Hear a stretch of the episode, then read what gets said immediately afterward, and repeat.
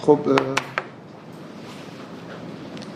من یه یادآوری از هشت جلسه گذشته می‌کنم و امروز یه خورده فکر می‌کنم بحثا یه حال هوای دیگه یه مقدار پیدا بکنه و از جلسه آینده هم شاید اصلا از این مجموع بحثایی که کردیم یه خود دور بشیم وارد یه موضوعاتی دیگه ای بشیم که از نظر من اصلا از اولش بستم.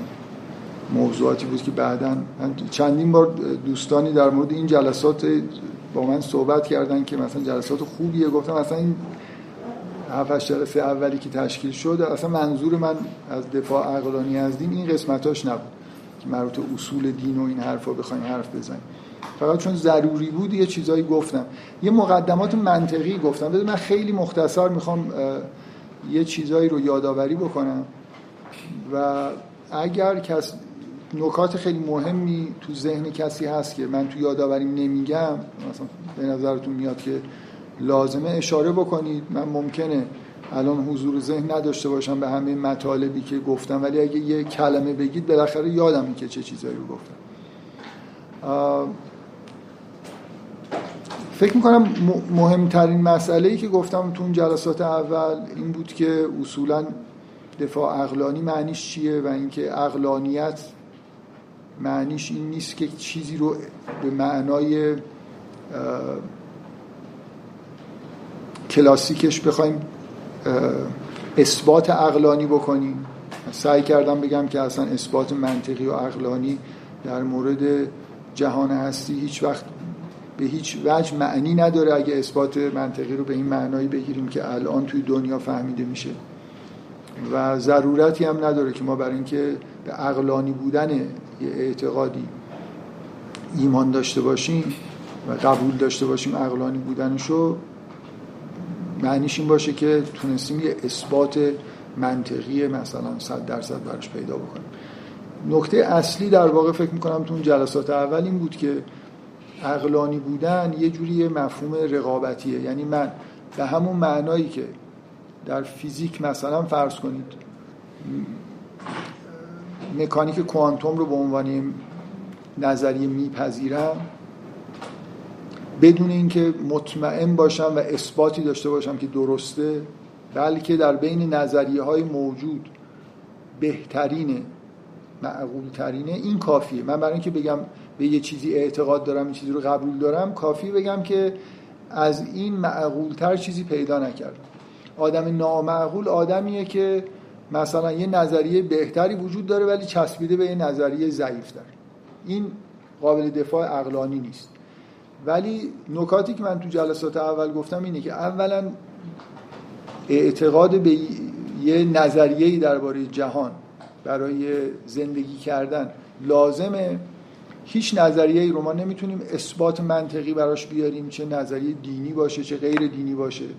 بنابراین مسئله صورت سادهش اینه که از بین تئوریای موجود ببینیم کدومش معقولتره کدومش شواهد منطقی و حسی بیشتری براش وجود داره و این در واقع روال بحث کردن در مورد یه اعتقادیه که فکر می‌کنیم که می‌تونیم ازش دفاع عقلانی بکنیم.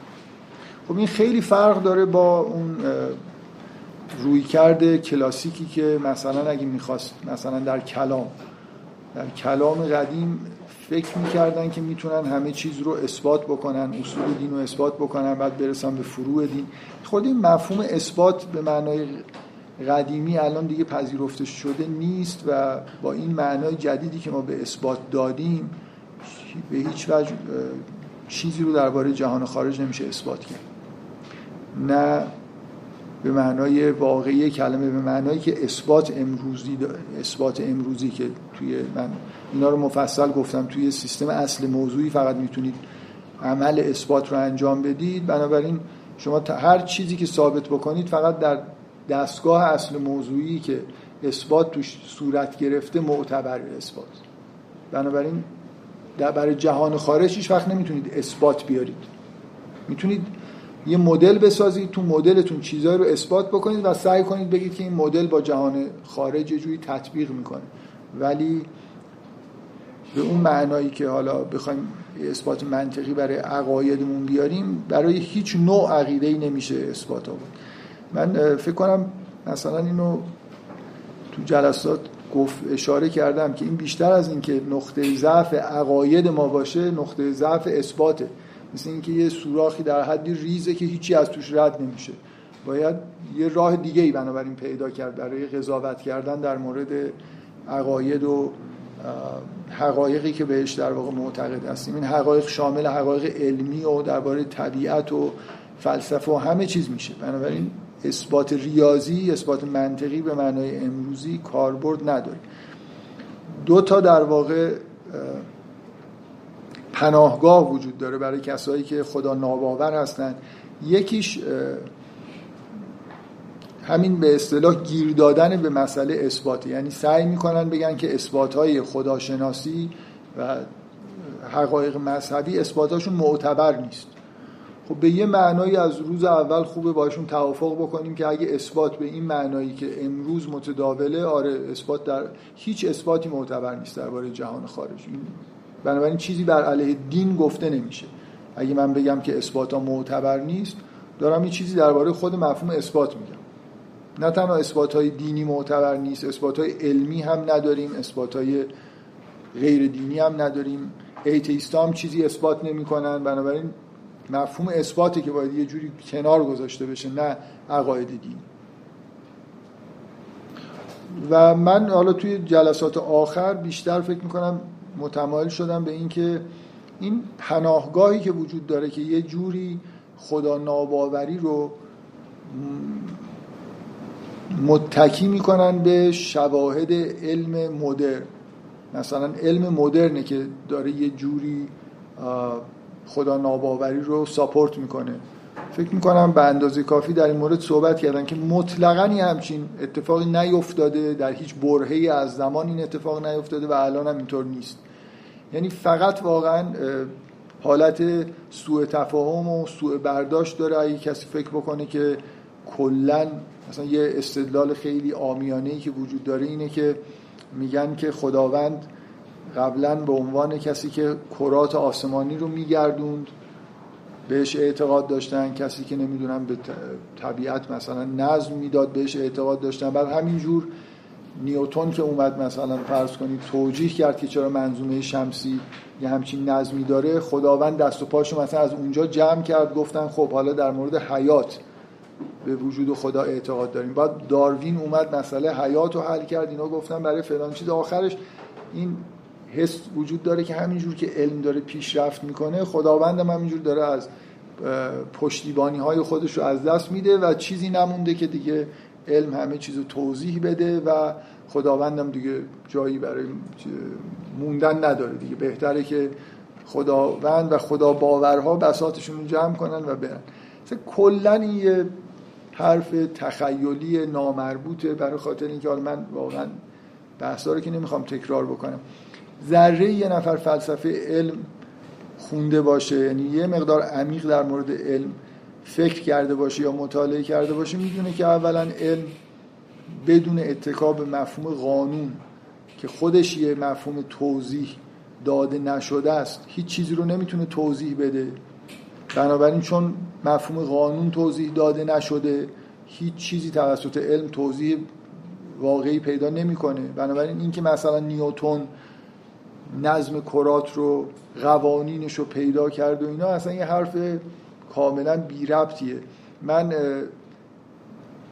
نکته که باز فکر می‌کنم حتما اشاره کردم اینه که ببینید اینکه از نظم جهان به این نتیجه برسیم که خداوند نازمی وجود داره استدلال ضعیفتریه. اگه من بگم جهان قانونمنده بنابراین یه خدای قانونگذاری وجود داره. کلا توجیه کردن این که یه سیستمی به وجود اومده که منظمه راحت تره تا اینکه من اینو توجیه بکنم که یه سیستمی به وجود اومده که به دلیل وجود یه قوانین مشخصی نظم پیدا کرده. یعنی اصلا کل اون مفهوم قانون که داره یه جوری حکم می‌کنه مفهوم فوق العاده انتظاییه که باید در مورد اون در واقع توضیح, توضیح داد. همه کسایی که این حرفا رو می‌زنن مطلقا به نظر می‌رسه که ذهنشون خالی از اینه که باید یه چیزی در مورد این مفهوم قانون بگن. از بچگی یه چیزی به اسم قانون علمی بهشون گفته شده. من نمی‌خوام بگم خورانده شده مثلا یه جوری تلقین شده ولی واقعیت اینه که حالت چون تو سن بچگی شما به راحتی میگید قوانین نیوتن یارو یاد می‌گیره دیگه قوانین نیوتن. و نمی‌پرسه که قانون یعنی چی؟ من فکر کنم تا حالا چند بار توی جلسات مختلف اینو اشاره کردم که با این مفهوم لا در مورد نیچر قانون طبیعی از قرون وسطا اومد که معتقد بودن که خداوند قوانینی نوشته. همونطوری که برای بشر مثلا قانون نوشته برای طبیعت هم قانون نوشته. بنابراین طبیعت داره از قوانین الهی پیروی می‌کنه. خب حالا اگه خدا رو بذارید کنار اصلا این قانون چی میشه؟ از کجا اومده؟ از نظر الهیدان ها اینکه طبیعت قانون داره مفهوم ساده ای بود. مثل همونطوری که خدا برای ما قانون نوشته برای طبیعت هم به یه معنایی که حالا ما نمی‌فهمیم چجوری ولی قانون نوشته و اونا دارن از اون قوانین پیروی می‌کنن. حالا بیایم خدا رو بذاریم کنار بگیم ولی هنوز قوانین هستن. من اون یه مقاله معرفی کردم از خانم کارترایت اصرار کردم که اینو ببینید. کارترایت ملحده ولی اینو می‌فهمه. اینقدر به اصطلاح حساسیت اونتولوژیک داره که وقتی حرف از قانون می‌زنیم باید بگیم قانون چیه.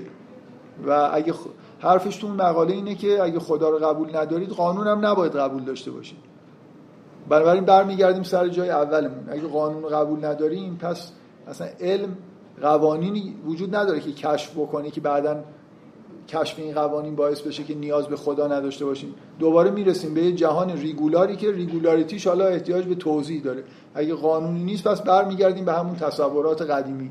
قانونی که وجود نداره. پس این کرات چجوری دارن منظم حرکت می‌کنن؟ مثل اینکه یه نفر بگه که خب پس اینا رو حالا یه خدایی هست که داره حرکت میده.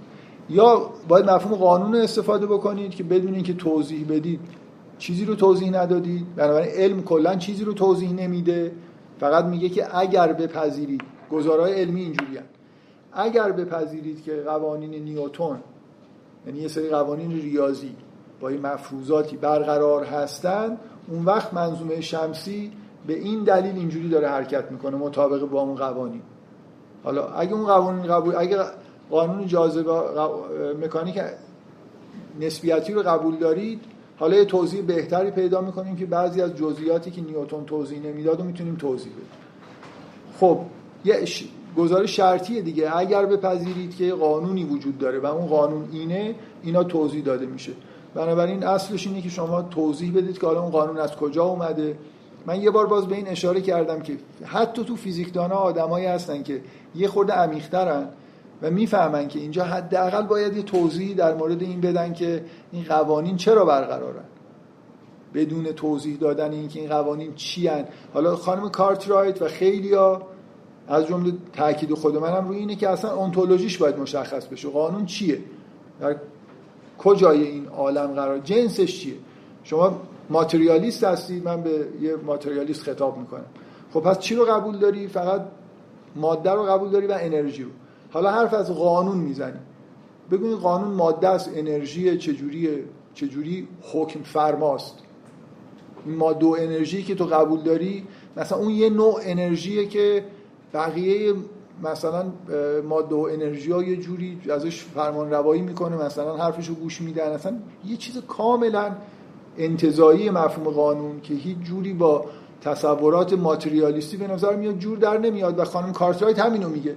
تایید می‌کنه که بدون اعتقاد به خدا و ماورای طبیعت حرف از قانون نمیشه زد. برای اینکه جنسش معلوم نیست.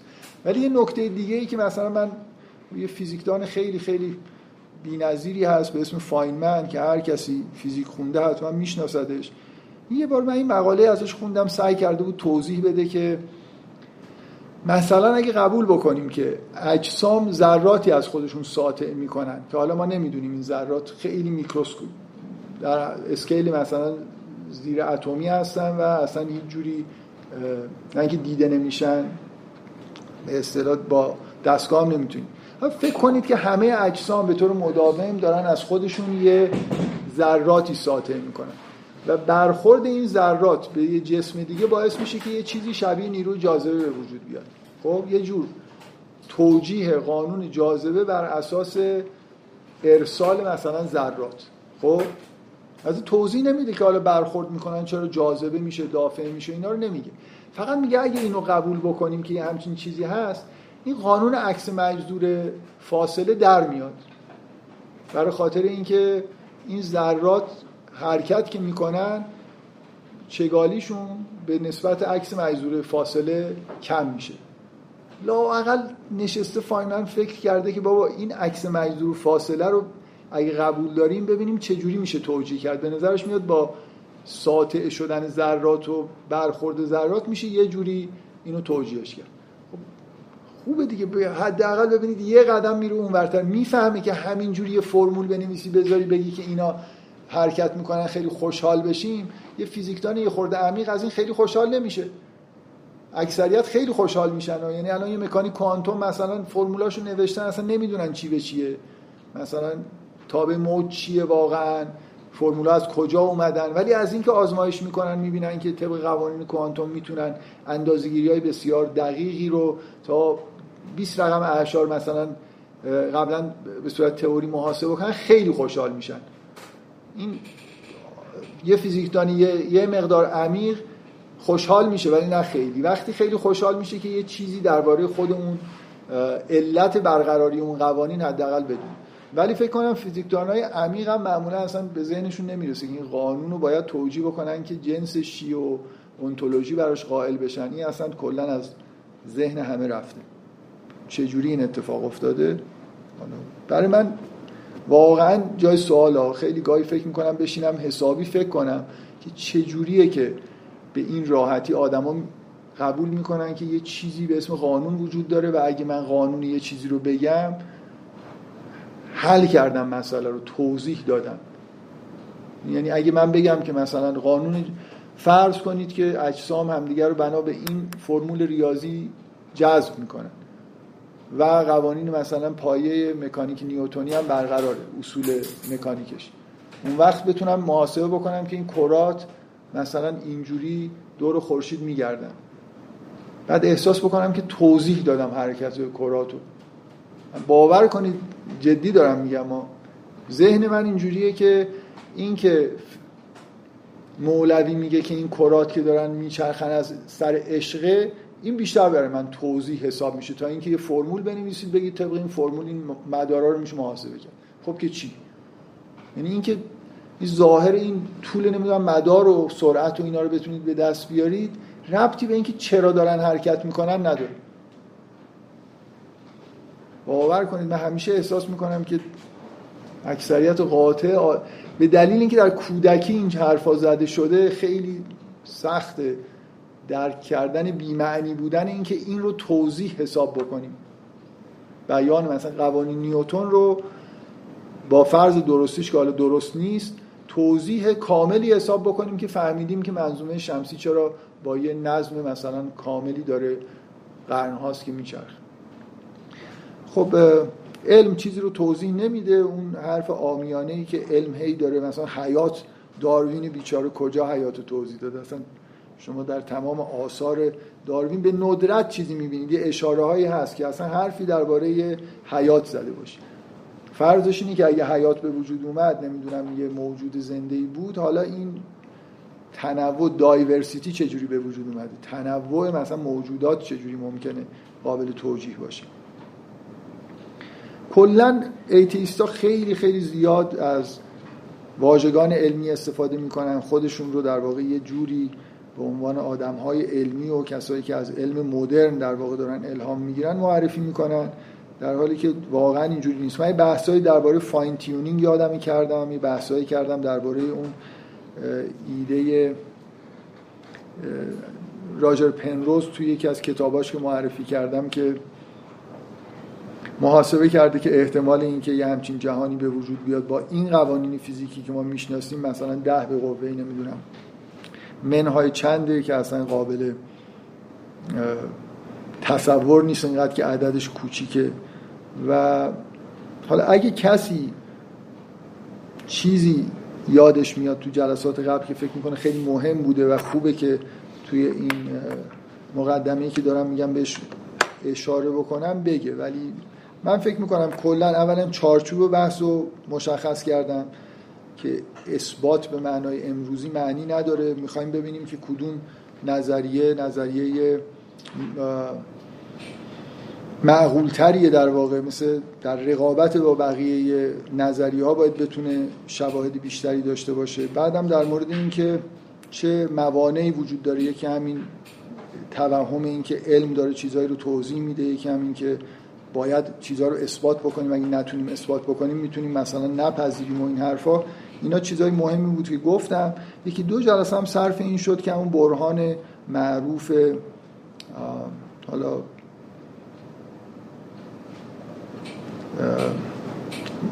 وجود شناسی بهش میگن یا دور و تسلسل میگن توی فلسفه اسلامی. این که بالاخره تنها تئوری که وجود داره نکته مهم اینه که برای توجیه هستی جهان به نظر میاد یه تئوری اصلا بیشتر ساخته نشده. بنابراین خیلی اینجا لازم نیست بحث بکنیم درباره اینکه آیا این بهترین تئوریه یا نه. وقتی یه تئوری وجود داره اونم اینه که بالاخره هستی باید از این واجب الوجودی شروع شده باشه و ویژگی های واجب الوجود هم مثلا به راحتی میشه. بعضی چیزاش مثل نامتناهی بودن بسیط بودن یا ازلی و ابدی بودن رو در موردش بلافاصله استنتاج کرد.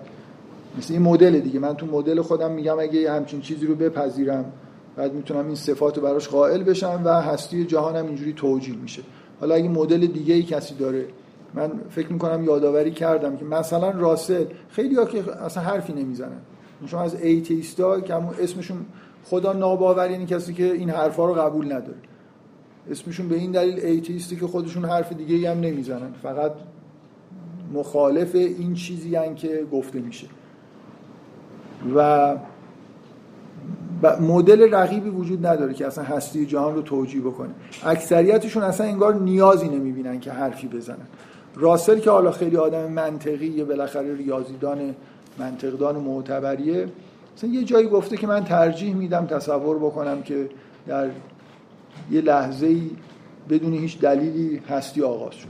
حالا حداقلش اینه که یه چیزی داره میگه دیگه. می‌دونید این مهمه. اتفاقا مهمه که اگه یه چیزی بگم بعد شما حالا اینو بذارید کنار این حرفایی که هزاران سال همه فلاسفه و حکما و عرفا و اینا این موضوع رو پذیرفته بودن که تنها توجیه برای هستی جهان اینه که از یه, از یه هستی مطلق و واجب الوجودی شروع شده. درباره اینکه این باید هستی محض باشه و ماهیت نباید داشته باشه و محدودیت و قید نباید داشته باشه. بنابراین مثلا این صفاتو داره.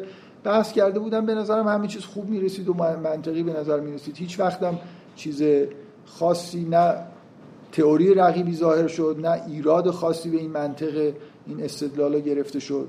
ایراد که میشه گرفت. من به اون معنایی میگم اثبات منطقی. شما همین استدلالی که الان من میگم و که شهودن یه چیز مفهومی اگه بخواید به صورت اصل موضوعی بنویسید خب حالا می‌تونید توی مودل اصل موضوعی یه چیزی رو ثابت کنید بعد میمونید که حالا این چجوری با جهان خارج تطبیق داده بشه. به یه مدلی میشه ساخت در اساس واجب الوجود به طور دقیق که یه چیزی تحت عنوان هستی رو که احتمالا باید تو اون مدل اصل موضوعی جز تعریف نشده باشه رو توجیه کرد یه جهان هستیه یه مدلی رو.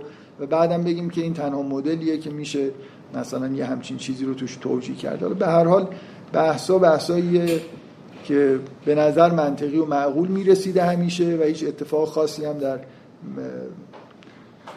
ردش در واقع نیفتاده و مثلا نکته اصلی من اینه که لازم نیست که من اینا رو به عنوان اثبات بپذیرم. موضوع اینه که من این مدلی دارم که جهان هستی رو توجیه می‌کنه. مدل رقیبی وجود نداره. بنابراین تا جایی که حالا فعلا به ما مربوطه همین مدل رو میپذیریم. مثلا اگه راسل هم به عنوان مدل داره حرف می‌زنه که مثلا اعتقاد به این که همینجوری بدون دلیلی در یه لحظه جهان آغاز شده باشه خب نمی‌دونم. اگه اون مدل به نظرتون جالبتر می‌رسه می‌تونید به اون مدل در واقع همین جوریه دیگه. یه چیزی که من ترجیح میدم که فکر کنم که هستی به طور تصادفی مثلا تصورشو بکنید که عدمی وجود داره حالا عدمی وجود داره خودش خنده داره. یعنی هیچی نیست.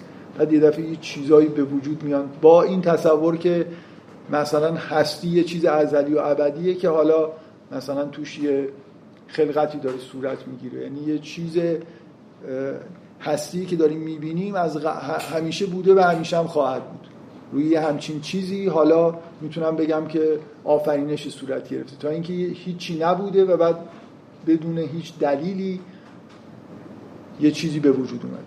در واقع اگه قصدم اینه که بگم که چجوری یه چیزی آغاز شده گفتن اینکه بدون دلیل آغاز شده در واقع حرفی نیست دیگه. نمی‌دونم منظورم می‌فهمید من بگم که آقا مثلا نظریه من یه نظریه ای دارم درباره اینکه رعد و برق چجوری به وجود میاد. و بگن نظریت چیه؟ بگم همینجوری. بدون هیچ دلیلی به وجود میاد. زیاد کنجکاوی نکنید. خب این در مورد هر چیزی من می‌تونم یه همچین تو اگه اسمشو بشه نظریه گذاشت. همینجوری به وجود اومدن و دلیل نداشتن اسمش نظریه نیست دیگه. در حالی که اعتقاد به اینکه واجب الوجودی هست و بالاخره هستی مثلا هستی محض ازلی و ابدیه و بعد نمی‌دونم حالا خلقت صورت گرفته و همه این بحثایی که میگم هزاران سال معتبر بوده و بعد یه دفعه مخالفت هایی باش شده بدون اینکه حالا توجیه منطقی زیاد داشته باشه این خیلی نظریه مقابلی حساب میشه من من نمی‌خوام بیشتر از این این حرفا رو تکرار بکنم. فکر می‌کنم به یه جایی رسیدیم که بالاخره حداقل اعتقاد به خدا به معنای فلسفی. من روی این می‌خوام تاکید بکنم. که ممکنه حالا یه نفر بگه که خدایی که مثلا خدای اسلام یه چیزی بیش از اینه که از این استدلال در میاد و اینکه اسم واجب الوجود رو بذارید الله مثلا بعد بگید که حالا همون اللهی که تو قرآن هم هست واجب الوجوده این یه جور چیزه مثل اینکه یه کلکی دارید سوار می‌کنید خب تا حدودی همین حرف به نظر منطقی می‌رسه دیگه یعنی atheist هایی هستن که حالا اسمشون atheist ه ولی واقعا مخالف با اعتقاد به خدای فلاسفه نیستن. میگن خب اون یه اعتقادیه حالا من دارم یا ندارم ولی خیلی مخالفت نمی‌کنن. میگن خب بعضیا ممکنه یه فیلسوفی به همچین مدلی نظریه اعتقاد داشته باشه. ولی با دین و خدای ادیان مخالفن. مثلا با خدایی که میاد مثلا اقوام رو مجازات می‌کنه و می‌دونید؟ یعنی یه تصوری از خدا توی مثلا ادیان ابراهیمی وجود داره که با این مخالفن و ضد دین بودن ایتیست بودنشون به معنای ضد دین بودن به این معناست. با این خدای مثلا فرض کنید جبار یهودی یا خدایی که نمی‌دونم حالا نامفهوم مسیحی یا حالا خدای داعشی ها مخالفن و نمیشه با اسم گذاری این که خدای ادیان همون واجب الوجوده مسئله رو به راحتی حل کرد. می‌تونیم یه طیفی از ایتیست ها در نظر بگیریم که بخشیشون حداقل با این حرفا مخالف نیستن. میگن که برای این نظریه ایه و یه نفر می‌تونه به طور معقول و قابل دفاعی به این نوع به هستی محض مثلا اعتقاد داشته باشه. خب فعلا ما در همین حد پیش بریم به نظر من کافیه فعلا. من گفتم این جلسه خورده حالا هوای بحث عوض میشه. فکر می‌کنم به اندازه کافی پشتیبانی منطقی و عقلانی برای اینکه یه همچین اعتقادی به واجب الوجود حالا به معنای خدای فلسفی داشته باشیم وجود داره. یعنی هیچ کسی نمی‌تونه مطمئنا حداقلش اینه. اگه ما کسایی که به این نظریه اعتقاد ندارن و متهم نکنیم به نامعقول بودن. حداقلش اینه که اونا نمی‌تونن معتقدین به این نظریه رو به نامعقول بودن متهم بکنن. واقعا اگه یه آدمی پیدا بشه بگی که کسانی که به خدای فلسفی اعتقاد دارن یه اعتقاد نامعقولی دارن و نباید مثلا به این نظریه اعتقاد داشته باشن این به شدت خود این حرف حرف نامعقولیه. برای اینکه هیچ چیز معادلی مشابهی وجود نداره. یعنی نظریه است که برعکس به نظر می‌رسه که فشار از این طرف باید باشه. یعنی کسایی که یه همچین نظریه رو قبول دارن باید فشار بیارن که شما اگه قبول ندارید نظریه بیارید. اگه نه دارید رفتار نامعقولی می‌کنید که به بهترین نظریه معتقد نیستید. مثل اینکه یه نفر مخالف 100 درصد مکانیک کوانتوم باشه هیچ نظریه هم نده پشت سر هم متهم بکنه مثلا افرادی رو که به مکانیک کوانتوم معتقدن که آقا مکانیک کوانتوم این ایراد داره فلان چیز رو توجیه نمی‌کنه و الی آخر. این جو توی فیزیک به نظر میاد وجود نداره در حالی که مکانیک کوانتوم ایرادایی داره. با فرض اینکه این نظریه نظریه کاملی هم نباشه این نظریه مثلا واجب الوجود و یه نفر بتونه یه ایرادایی بگیرم باز به نظر من اعتقاد بهش همون قدری که اعتقاد به یه نظریه علمی معقوله اعتقاد معقولی. تا اینکه کسی بیاد مثلا یه ورژن جدیدی از همین نظریه ارائه بده که جالبتره یا اصلا یه نظریه دیگه ای بگه. بنابراین اگه تا اینجا به نظر می‌رسه که فشار باید از طرف ما به طرف کسایی باشه که این نظریه رو قبول ندارن.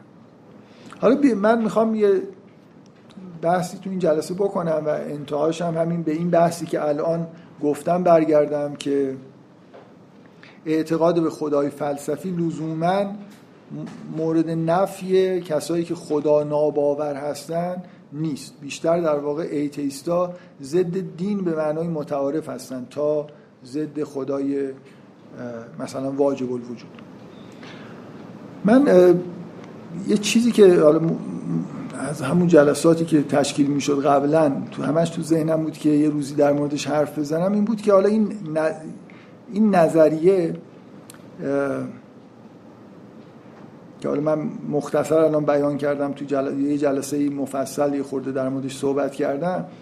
یه جور چیز داره. یه جور طبعات عملی داره که جالبن. کلا شما الان وقتی می‌خواید قضاوت بکنید درباره یه نظریه به جای اینکه مثلا به جای اینکه دنبال این باشید که بیاید مثلا مبانیش رو اثبات بکنید یه راه اینه که مدلی که دارید در واقع در موردش بحث می‌کنید و سعی کنید که بحث بدید جزئیات پیدا بکنه که نشون بدید که چقدر نتایج جالبی داره. نتایجی که مثلا با تجربیات ما سازگاره یا با منطق ما سازگاره. یعنی یه مقدار من فکر می‌کنم مثلا فضای بحثای علمی به این سمت رفته خوب همه بحثا این شکلی بشه که ما به جای وایستادن توی اون مقطع چک کردن مبانی یه مقدار عجله داشته باشیم که مدل رو بس بدیم ببینیم به کجا می‌رسه. گاهی اوقات شما اشتباه بودن مدل خودتون رو از اینجا می‌تونید بفهمید که وقتی بستش می‌دید به نتایج خیلی بدی می‌رسه. می‌فهمید که یه جایی اشتباه کردید. لازم نیست برگردید بفهمید کجا اشتباه کردید. می‌فهمید که این چیزایی که گفتید اشتباهه من کاری که می‌خوام بکنم اینه که حالا نه خیلی طولانی در حد همین یه بخشی از یه جلسه بگم که این, این نوع اعتقادات که در طول تاریخ سابقه خیلی خیلی طولانی داره در, در واقع به جای اعتقاد به واجب الوجود بذارید بگم اعتقاد به توحید. یعنی این مدل یه مدل توحیدیه دیگه. یه, یه واجب الوجود یگانه ای وجود داره. توی فلسفه خوبی این برهان اینه که وجود خدا همراه با توحیدش در واقع با وحدتش ثابت میشه.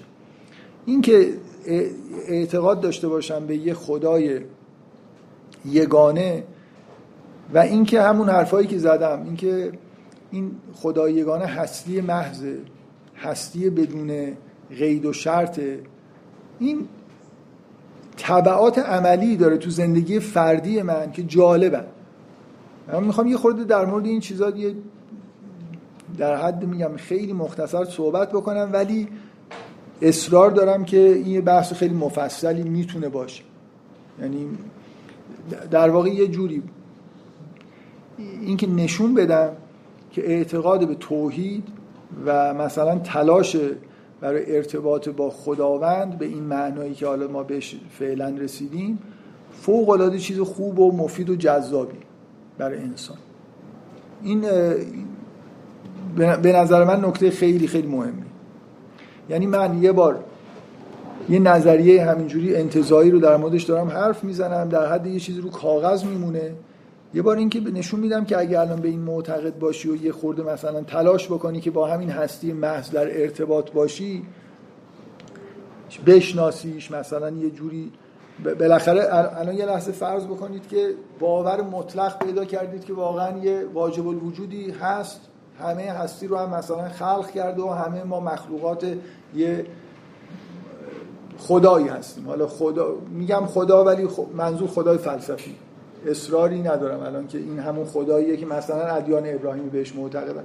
چون این تا اینجا که اومدیم به نظر میاد که با خدایی که بودایی ها مثلا بهش معتقدن یا هندوها معتقدن تا حدودی یکیه دیگه. حالا هندوها رو بذاریم کنار بودایی ها حداقل. یعنی یه جوری این مفهوم هستی محض یا آگاهی مثلا جهانی و اینا یه جوری با این چیزی که فلاسفه میگن هماهنگه. این یه جور بست دادن مدل به طور مثلا بررسی کردن نتایج عمل عملیشه که به نظر من موضوع خیلی جالبیه. من کمتر چون دیدم که تلاشای مستقلی برای این موضوع انجام شده باشه مثل در حد دادن سرنخ می‌خوام یه خورده به یه چیزایی اشاره بکنم. بنابراین فرض ما الان اینه که همه ما به وجود این این خدا معتقدیم. خدایی که هستی محض نامتناهی ازلی ابدی. و به نظر می‌رسه باید به این معتقد باشیم که همه ویژگی هایی که در هستی هست به طور کامل مثلا در هستی محض وجود داره در اون هستی نامتناهی. می‌خوام بگم بدیهی به نظر می‌رسه که اعتقاد به اگه, اگه من به معنای محدودی مثلا فرض کنید یه پدیده ای رو در خودم می‌بینم که اسمشو می‌ذارم آگاهی طبعا باید انتظار داشته باشم که اون خالق هستی محض آگاهی مطلق داشته باشه نامتناهی داشته باشه. این آگ... بالاخره این آگاهی در مخلوقاتش وقتی دیده میشه یه جوری همونطوری که ببین اون استدلالی که وجود داره که موجوداتی که متناهی هستن یه جوری وصلن برای وجود داشتن وصل به یه چیز نامتناهی هستن. یه چیزایی مثلا مثل آگاهی هر چیزی که در این جهان هستی هست یه جوری منشأش باید اونجا وجود داشته باشه. هر چی که هست همه صفاتی که وجود داره بالاخره یه جوری برمیگردن به صفاتی که در اون موجود نامتناهی وجود داشته. مثلا به آگاهی نامتناهیش معتقد باشم و یه سری حالا ویژگی ها حالا من همچین اعتقادی دارم و حسم اینه که باید حسم این باشه که جالب ترین موجود جهان این موجوده. بیشتر از وقتی که می‌ذارم که مثلا با شماها ارتباط برقرار بکنم خوبه که وقت بذارم این موجود ببینم چیه و میشه باش ارتباط برقرار کرد. حالا همین که ادعاهایی وجود داره که میشه ارتباط برقرار کرد به نظر من کافیه که تلاش بکنم. یعنی اعتقاد به خدای فلسفی اینجوری نیست که من رو کاغذ نوشتم که خب به این نتیجه رسیدم که یه مدلی وجود داره که این یه واجب الوجودی هست و خب چقدر خوب مثلا حل شد و حالا هم برم دنبال کارم. حالا من اعتقاد پیدا کنم همینجوری که شما رو دارم نگاه می‌کنم مثلا میل دارم که الان فرض کن با شما آشنا بشم حرفای منو شما بفهمید یه ارتباطی برقرار بکنم. حالا یه دفعه فهمیدم که یه موجود عظیم نامتناهی هست که اصلا منو خلق کرده. و دوست دارم که ببینم چیه چی کار کاری با من نداره. مثلا لاقل یه جوری این سوال برام پیش بیاد که خب از این خلق کردن من مثلا منظوری داشته من کاری باید براش انجام بدم. مرسی مثلا. حالا یه ارتباطی مثلا به نظر میاد شنا... تلاش برای شناختن تلاش برای ارتباط. طبیعی ترین رفتاریه که بعد از اینکه فهمیدم که یه همچین موجودی وجود داره باید انجام بدم. حالا این استدلال مدلی که ساختیم به ما میگه که این همون هستی محضه و من از درون و بیرون با هستی در ارتباط و ارتباط من از درون با هستی خیلی سریحتر و مستقیمتر. یعنی در درون خودم هستی رو در واقع یه جوری میفهم میفهم من وقتی میگم وجود دارم می‌فهمم دارم چی میگم. ببخشید من یه بار دیگه میل دارم سوال کنم چند نفر دفعه اولی که میان تو این جلسه؟ چون اکثریت با کسایی که دفعه اولی میان تو جلسه. خاصیت این فاصله افتادن اینه که اونا رفتن احتمالا این دانشجو دیگه مثلا رفتن دنبال زندگیشون حالا یه نسل اینقدر فاصله افتاده یه نسل جدیدی از افراد پیدا شد خب بذار من از همینجا شروع بکنم که ما در درون خودمون با هستی رو درک می‌کنیم. وجود داشتن. من اگه الان بگم احساس وجود می‌کنم چیزی بدیهی دیگه. همه ما در درون یه جوری هستی رو در واقع می‌فهمیم وجود داشتن یعنی چی. احساساتی داشتیم که وجود داشتن الان دیگه اون احساسات رو نداریم. با یه پدیده های مواجه هستیم میان و میرن. بنابراین من در مورد خودمم مثلا توی فیلسوفای شکاک به هستی جهان خارج از خودشون شک دارن. میگن ما دلیل به اندازه کافی نداریم که جهان وجود داشته باشه. ولی به هستی خودشون شک ندارن. این یعنی واضح ترین چیزی که انگار درک می‌کنن اینه که من که هستم دیگه. این ایراد می‌گیرم به دکارت که این جمله رو گفته که من فکر می‌کنم پس هستم. به نظر می‌رسه که این احساس بودن از فکر کردن و اینا هم یه جوری چیزتره عمیقتره تا اینکه من از فکر کردن خودم به بودن خودم برسم. به خب اگه هستی این هستی که در خودم پیدا می‌کنم انگار یه جلوه از همون چیزیه که بهش میگیم خداوند یا واجب الوجود. بنابراین از هم از همینجا می‌تونم شروع بکنم. می‌تونم از این شروع بکنم که من یه درکی از هستی دارم. حالا باید مثلا یه درکی پیدا بکنم از هستی به طور مطلق و آشنا بشم با اینکه واجب الوجود چی هست درکش بکنم شاید بتونم بهتر بشناسمش. و این این احساس این احساس عمیق نسبت به هستی شروع خیلی از ماجراست. یعنی کلا من تصورم اینه که این کنجکاوی نسبت به هستی خودشی که از مهمترین قدماییه که توی در واقع تغییر شناخت آدم نسبت به جهان می‌تونه پیش بیاد.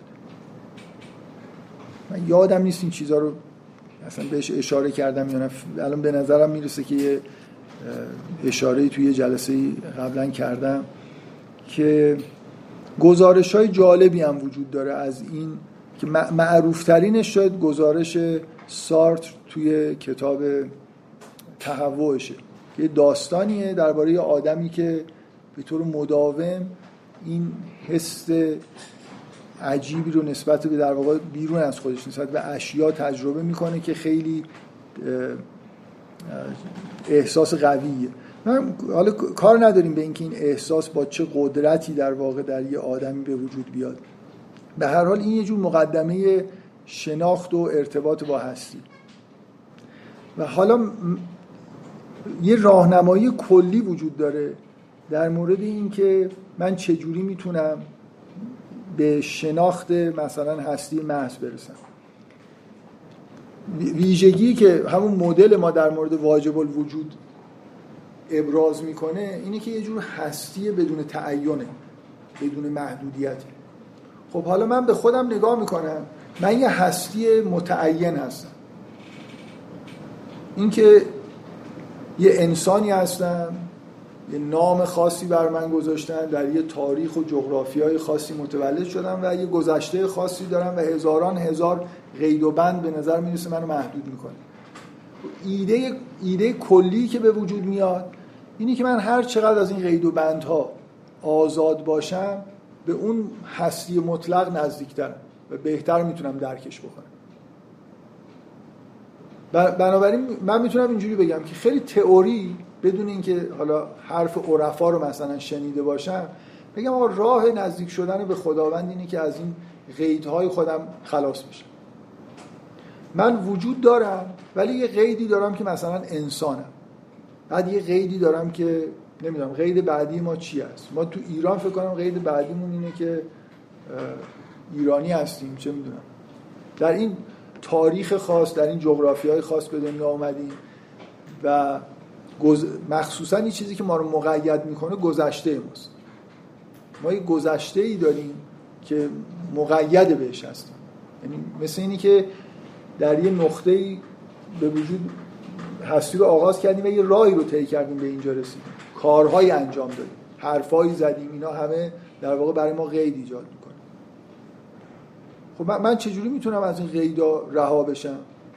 خب دستورالعمل‌های عرفانی وجود داره. شما گذشتهتون اصلا به کل بذارید کنار. میگن در یه لحظه ای تصمیم بگیر. میگن وقتی که دوچار این حالت آگاهی و بیداری شدی و می‌خوای به سمت مثلا هستی محض بری گذشته تو کلا بذار کنار یه زندگی. اینکه مثلا در من واژه مذهبی اسلامی بخوام به کار برم میگن توبه کن. توبه کردن یعنی چی؟ یعنی همه کارهایی که قبلا کردم و میگم که اصلا انگار, انگار نیست درخواست می‌کنم ریست بشم. به معنای با واژگان جدید زندگی خودم رو ریست می‌کنم. می‌خوام از الان حساب کنم حساب بشه که من چی کار دارم می‌کنم. هر کاری که کردم حرفایی که زدم همش ناقص بوده همش اشتباه بوده. کاملا از روانی کافیه که آدم از همه چی کاری که کرده پشیمون بشه و واقعا تصمیم بگیره که از الان یه جور دیگه ای زندگی بکنه. مثل اینکه داره از گذشته خودش فارغ میشه. بعد عبادت کردن ببین نکته اصلی عبادت کردن من نمی‌خوام شکل خاصی از عبادت رو در نظر بگیرم. همین که من به هستی محض اعتقاد پیدا کردم و میل دارم که ارتباط برقرار بکنم. یه لحظه هایی رو اختصاص بدم که به هستی توجه بکنم به خداوند توجه بکنم حالا هر تصوری که دارم. و مثلا خداوند رو ستایش بکنم. توی این لحظه ها نکته مهم به نظر من اینه که انسان بودن من تا حدود زیادی حتی می‌خوام بگم اون قید اصلی منم کمرنگ میشه. من, من اگه برای وجود داشتن برای نعمت مثلا وجود از خداوند سپاسگزاری بکنم نه از نعمت انسان بودن از اینکه هستم احساس خوبی دارم و خدا رو دارم مثلا شکر می‌کنم و عبادت می‌کنم به یه جایی می‌رسم که انگار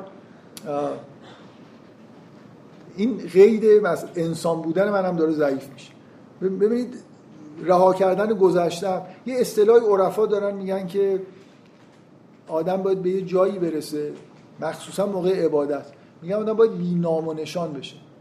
چه ببین من خداوند رو به عنوان شخص خودم به عنوان مثلا روزبه تو سرکانی که عبادت نمی‌کنم. تو اون لحظه ای که دارم عبادت می‌کنم حداقل با همه انسان ها دارم این کار مشترک انجام میدم.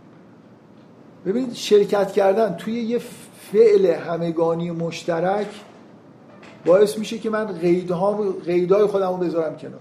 اگه یه آدمی همه گذشته خودش رو گذاشته باشه کنار یه جوری مثل اینکه اصلا گذشته ای نداره یه زندگی نوعی شروع کرده باشه و از لحظه اولم یه کارایی بکنه که همه دارن می‌کنن. کارای دنبال مثلا دنبال معاش و غذا برای خودم رفتم یه کاری که برای خودم دارم می‌کنم. ولی عبادت کردن یه کار مشترکه. اگه در جمعم انجام بدم که اصلا واقعا میشه یه کار مشترک. این حس رها شدن از قید و بندها به وجود میاد. من می‌تونم بگم که تم با جزئیات یه نفر ممکنه بخواد یه کتابی بنویسه. و از همین نکته که من دارم میگم تمام مراحل سیر و سلوک عرفانی رو سعی کنه در بیاره. که برای چی میگن که اول مثلا در مرحله اول باید توبه بکنی؟ کل این ماجرا اینه که شما این قیدهای هستی رو بتونید بذارید کنار. و اون مدل به من چی میگه؟ اون مدل به من میگه اگه خودت نزدیک بشی به یه هستی بی قید در واقع به خدا به معنای واقعی کلمه نزدیک شدی. بنابراین انگار در درون خودت به شناخت به نسبت به خدا نائل میشی و الی آخر. بنابراین اون مدل همراه با یه دستور حالا حالا اینجوری فکر کنید. من, من مدل... یه مدل نظری دارم خوب کار می‌کنم.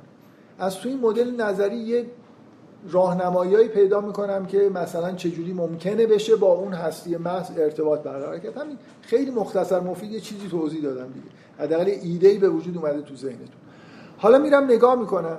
می‌بینم گزارش های تاریخی فراوان در سراسر کره زمین جغرافی های متنوع وجود داره از راه های سیر و سلوک مشابه همین ایده کلی که من پیدا کردم. یعنی همه آدمایی که حالا حرف از سیر و سلوک عرفانی زدن و میگن که مثلا به کشف این راز هستی نائل شدن و وحدت وجود رو مثلا دیدن. همه این سیر و سلوک های عرفانی بالاخره آخرش به یه چیزی شبیه وحدت وجود می‌رسن. چه مسیحیش چه یهودیش چه اسلامی چه بودی، بودیستیش که یه خورده با چیز بیشتر. یعنی عرفان هندی و بودایی در حد این مسئله وحدت وجود توش غلیز و مرکزیت داره که یه عده میگن که مسلمان ها وحدت وجود از اونها گرفتن. در اونجا بنابراین خیلی ها منبعش اصلا اون می‌دونن. میگن ادیان ابراهیمی هم اگه توی عرفانشون یه همچین حرفایی زدن یه جوری تحت تاثیر عرفان هندی بود. به نظر می‌رسه در تمام کره زمین یه سیر و سلوکای با یه همچین مبانی به وجود اومده و آدمهای زیادی گزارش دادن که از اینجا به یه تجربیات استثنایی عمیقی نسبت به هستی نائل شدن. که به قول بودایی میگن مثلا به یه مرحله رسیدن که میگن به روشن شدگی رسیدن. حالا میگن یه اصطلاحی دارن میگن بودا شدن. ولی اینکه به یه شناخت خیلی خیلی عمیقی رسیدن. این این مدلی که من گفتم با مدلای هندی و بودایی اونا خیلی نزدیکه. این رها شدن نه فقط رها شدن از همه قید و بنده اصلا ریاضت هایی که می‌کشن تمریناتیه برای اینکه از همه این چیزهای خصوصی و در واقع حتی حسایی ببینید حس یه چیز خصوصیه دیگه. یعنی من تا وقتی دارم می‌بینم انگار از منظر خودم دارم به دنیا نگاه می‌کنم. اگه بخوام از همه قیدا بگذرم خوبه که حسای خودم رو تعطیل کنم. اونا یه عالم ریاضت دارن برای اینکه این حسا رو سعی کنن که تعطیل بکنن. از اون الزامات حیات به معنای خصوصیش دور بشن. بالاخره به یه جایی برسن که به یه حالت روشنی و درک عمیق از هستی محض برسن. و من می‌خوام بگم که این که این مدل من خیلی راحت یه چیز ساده مثلا یه الگوی کلی رفتاری به من میده و بعد نگاه می‌کنم هزاران گزارش وجود داره که این راه رفتن و به همچین نتیجه رسیدن. این مثل یه تایید تجربی برای این مدل نمی‌دونم منظورم رو چقدر خوب تونستم بیان بکنم. مثل اینکه مدل من پیش بینی می‌کنه که اگه این کارا رو بکنید به یه همچین معرفتی احتمالا نایل میشه یه همچین راهی وجود داره. بعد نگاه می‌کنم می‌بینم هزاران نفر با... که با هم به نظر میاد خیلی ارتباط هم نداشتن. حتی مثلا توی سرخپوستا هم چیزهای مشابهی پیدا میشه. اینا همشون یه راه مشابهی تقریبا طی کردن. حالا با اسما و جزئیات متفاوت. و یه تجربیات فوق العاده پیدا کردن نسبی که حالا اسمشون می‌خواید عرفان بذارید هر چیزی بذارید. بنابراین اینکه به نظر می‌رسه که مثل یه راهنمای عملی که از این مدل در میاد کارم کرده. و من نمی‌دونم این احساس شخصی منه که فکر می‌کنم با شکوه ترین گزارش هایی که بشر در طول عمرش در طول تاریخش منتشر کرده گزارش تجربه های عرفانی.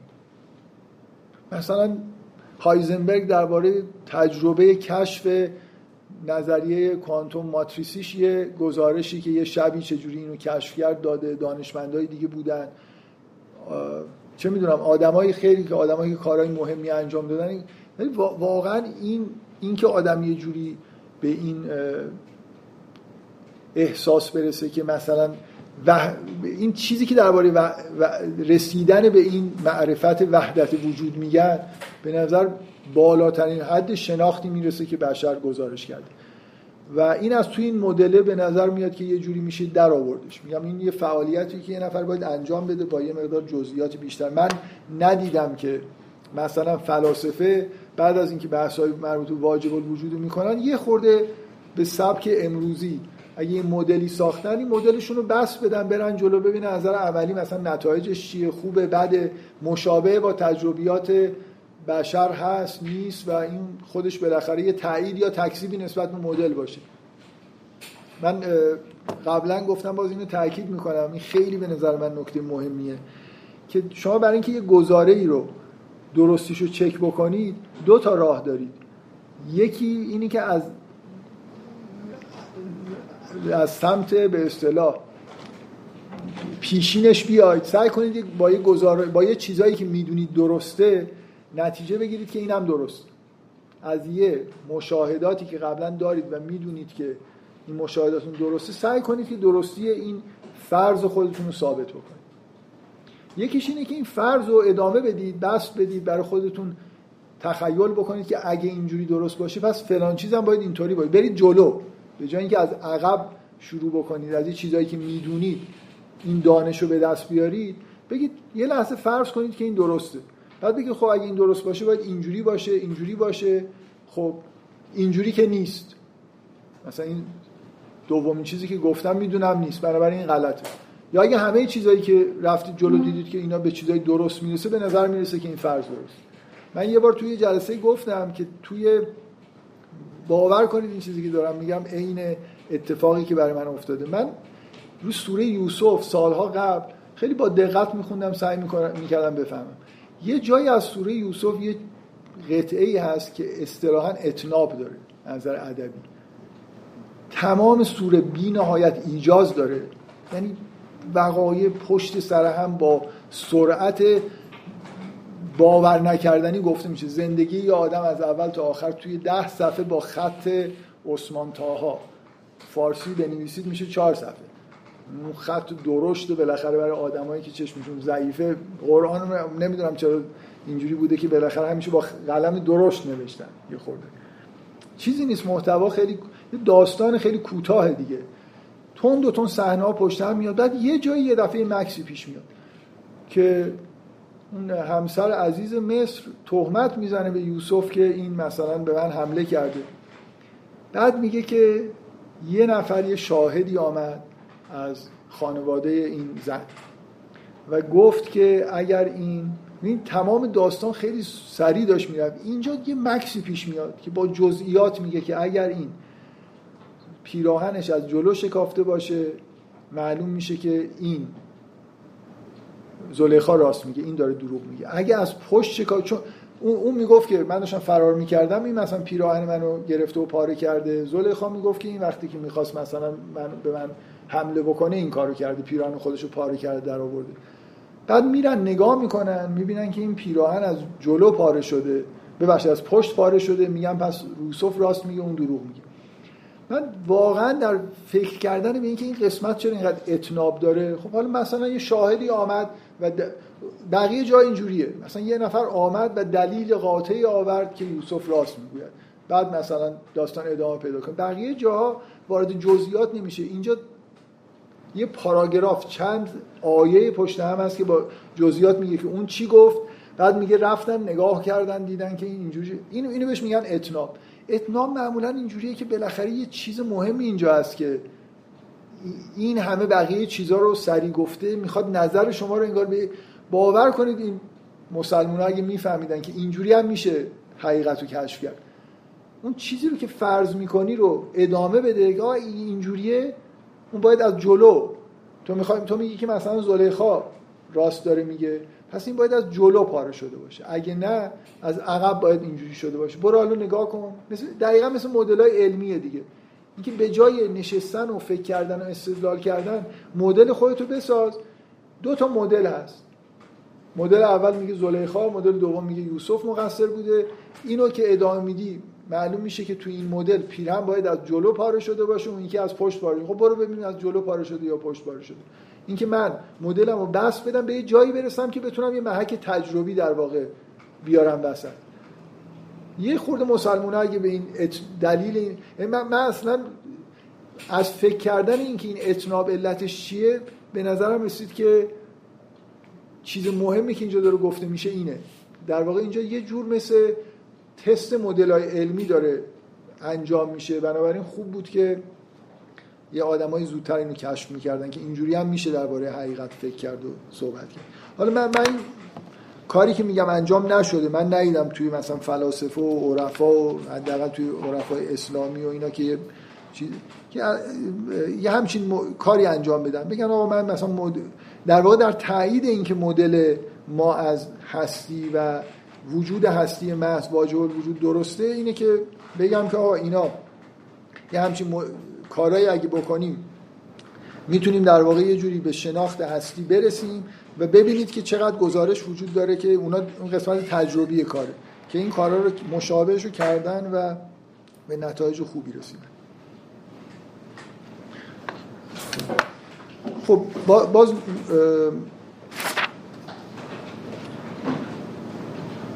نمی‌دونم چقدر این بحث رو چهار پنج تا نکته مشابهی نوشتم که نمی‌دونم الان کدومیکیشو اولویت بدم و کدومشو بگم و کدومو نگم. حال و هوای چیزایی که می‌خوام بگم همش اینجوریه.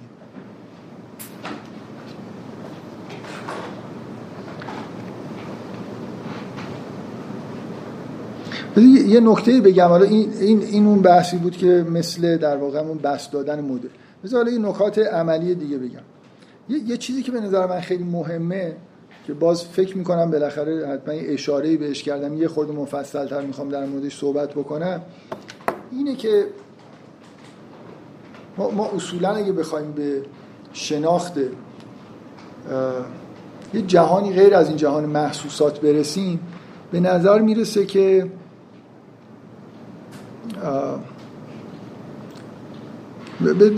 بذار اینجوری مطرح بکنم که اصولا یه مقداری حداقل به نظر می‌رسه که خدا ناباورها کسایی هستن که یه تاکید فوق العاده زیادی دارن روی اینکه قوای شناختی که ما داریم. به ما اجازه نمیده که به شناخت مثلا فرض کنید چیزی تحت عنوان خدا برسیم. اکثر خدا ناباورایی که آدمای معقولی هستن. فیلسوفن. حالا رعایت یه سری ضوابط منطقی چون واقعا یه بخش عمده از خدا ناباورا که همین حالت هوچیگری و اینا داره. مخصوصا می‌دونید تو سالهای اخیر این خیلی من یکی دو نفر به من یه ایمیل زدن که احساس کردن که شاید این جلسه که من گذاشتم در این عکس عمل نسبت به این جویه که توی آمریکا و غرب به وجود اومده که یه موج به اصطلاح ایتیسم نو ایتیسم را افتاده. آدمایی مثل داوکینز و اینا که احتمالا شاید یه چیزایی در موردشون شنیده باشید یه موج خیلی بعد از مخصوصا 11 سپتامبر موج شدید ضد دینی توی آمریکا و اروپا مخصوصا تو آمریکا به وجود اومده. واقعا ضد دینیه داکینز ضد اسلامی نیست. داکینز حتی مثلا یه کرده. نه من می‌دونم که اینا خیلی ضد اسلامی هن ولی می‌خوام بگم که دا... تاکیدش خیلی روی اسلام مثلا اخیرا توییتی کرده بود جلوی یه کلیسای نشسته بود گفته بود که این صدای من نشستم به صدای ناموس زیبای این کلیسا دارم گوش میدم. انصافا این بهتره یا اون اکبری که مسلمان ببینید یه یه خورده تو این سالهای اخیر بعد از این ماجرای داعش و اینا حالا شاید یه خورده این جنبه آره اون یکی دوست داکینز اسمش چیه؟ آره. این این یه جایی فکر کنم توصیه کرده که هم کلا جهان اسلام بمباران بکنیم از دستشون راحت بشیم. آره این فکر کنم این حرف اون زده. آره اینکه یه فضای ولی باور کنید من احساسم اینه که اینا در واقع از حس سوار موج عمومی اسلام حراسی هستن برای اینکه پروژه خودشون رو پیش ببرن. یعنی قبل از این ماجراهای 11 سپتامبر هم داکینز فعالیت های خودشون می‌کرد فعالیت های ضد دینی می‌کرد. اینجوری نبود که کاری به اسلام نداشت. الان چون این موج وجود داره اینا کاملا های چیزی هن دیگه مثل ژورنالیستا و اینا خیلی خوب می‌دونن. های خیلی پرفروش می نویسن می‌دونن که چجوری حرف بزنن. من خلاص به یکی دو نفر جواب دادم که اصلا من واقعا مطلقا نه ایده ای اصلا نمی‌خوام جواب این جریان رو بدم. اصلا این مثل یه بار یه نفر گفته بود که چرا یه نفر به جای اینکه سلمان رشدی رو محکوم به قتل بکنن و این حرفا چرا جواب آیات شیطانی رو نمیده بابا کتاب آیات شیطانی کتاب داستانی جواب دادن نداره. مثلا مگه کتاب مستدل مثلا چیز فلسفیه که حالا یکی بیاد جوابشو بده؟ جوابش البته حکم نمی‌دونم قتل و اینا صادر کردن نبود. ولی بحث علمی خوا... حالا این موج جدید خیلی خیلی موج پوچی از نظر منطق و اینا که آدم بخواد حالا عکس عمل منطقی. به نظر من اگه کسی شایستگی داره که جلوی مثلا این موج ایتیسمی جدید کاری انجام بده یه آدمی مثل خود اوناست که قلم خیلی خوبی داشته باشه اونا خیلی خوب مسخره می‌کنن. اصلا چیز اینکه گفتید یکی از بهترین مناظرهایی که کلا داکینز خیلی چیز میشه اینا با یه آدمی اسم مهدی هستن که مسلمون خبرنگار الجزیره هست آه خبرنگار. چیز میشه عملا مثلا آره یعنی اون یکی که فوش میده یکی هم باید بره جلوش خوب مثلا بلد باشه که فوش جواب بده. نه اینکه من برم مثلا بگم آقا مدل نمی‌دونم واجب الوجود چی میگی یارو میگه بابا این فضای ایتیسم و اینا این فضای ایتیسم نو خیلی احساسی و پاپیولاره. یعنی با احساس مردم که آقا ببین اینا چه آدمای بدی هستن اسلام چقدر بده نمی‌دونم کلیسا چقدر بده. اینم باور کنید این توییتش رو من خبرش به من رسید. کاملا حالت چرخش استراتژیک داره. بذار اول مثلا اسلام رو فعلا نابودش بکنیم بعد میایم کلیسا رو کارش می‌کنیم. حالا فعلا با مسیحی ها معتلف بشیم اینا رو از بین ببریم.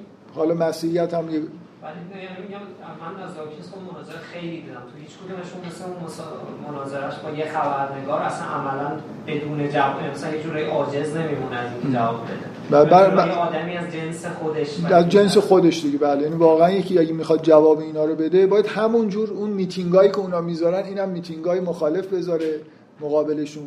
اونا اگه مسخره می‌کنن اینم خوب بلد باشه که جواب تمسخرهای اونا رو بده. اینا هی مثلا جملات قصار با مزه درست می‌کنن بر علیه دین و اعتقاد به خدا. داکینز چی گفته؟ یه جمله گفته که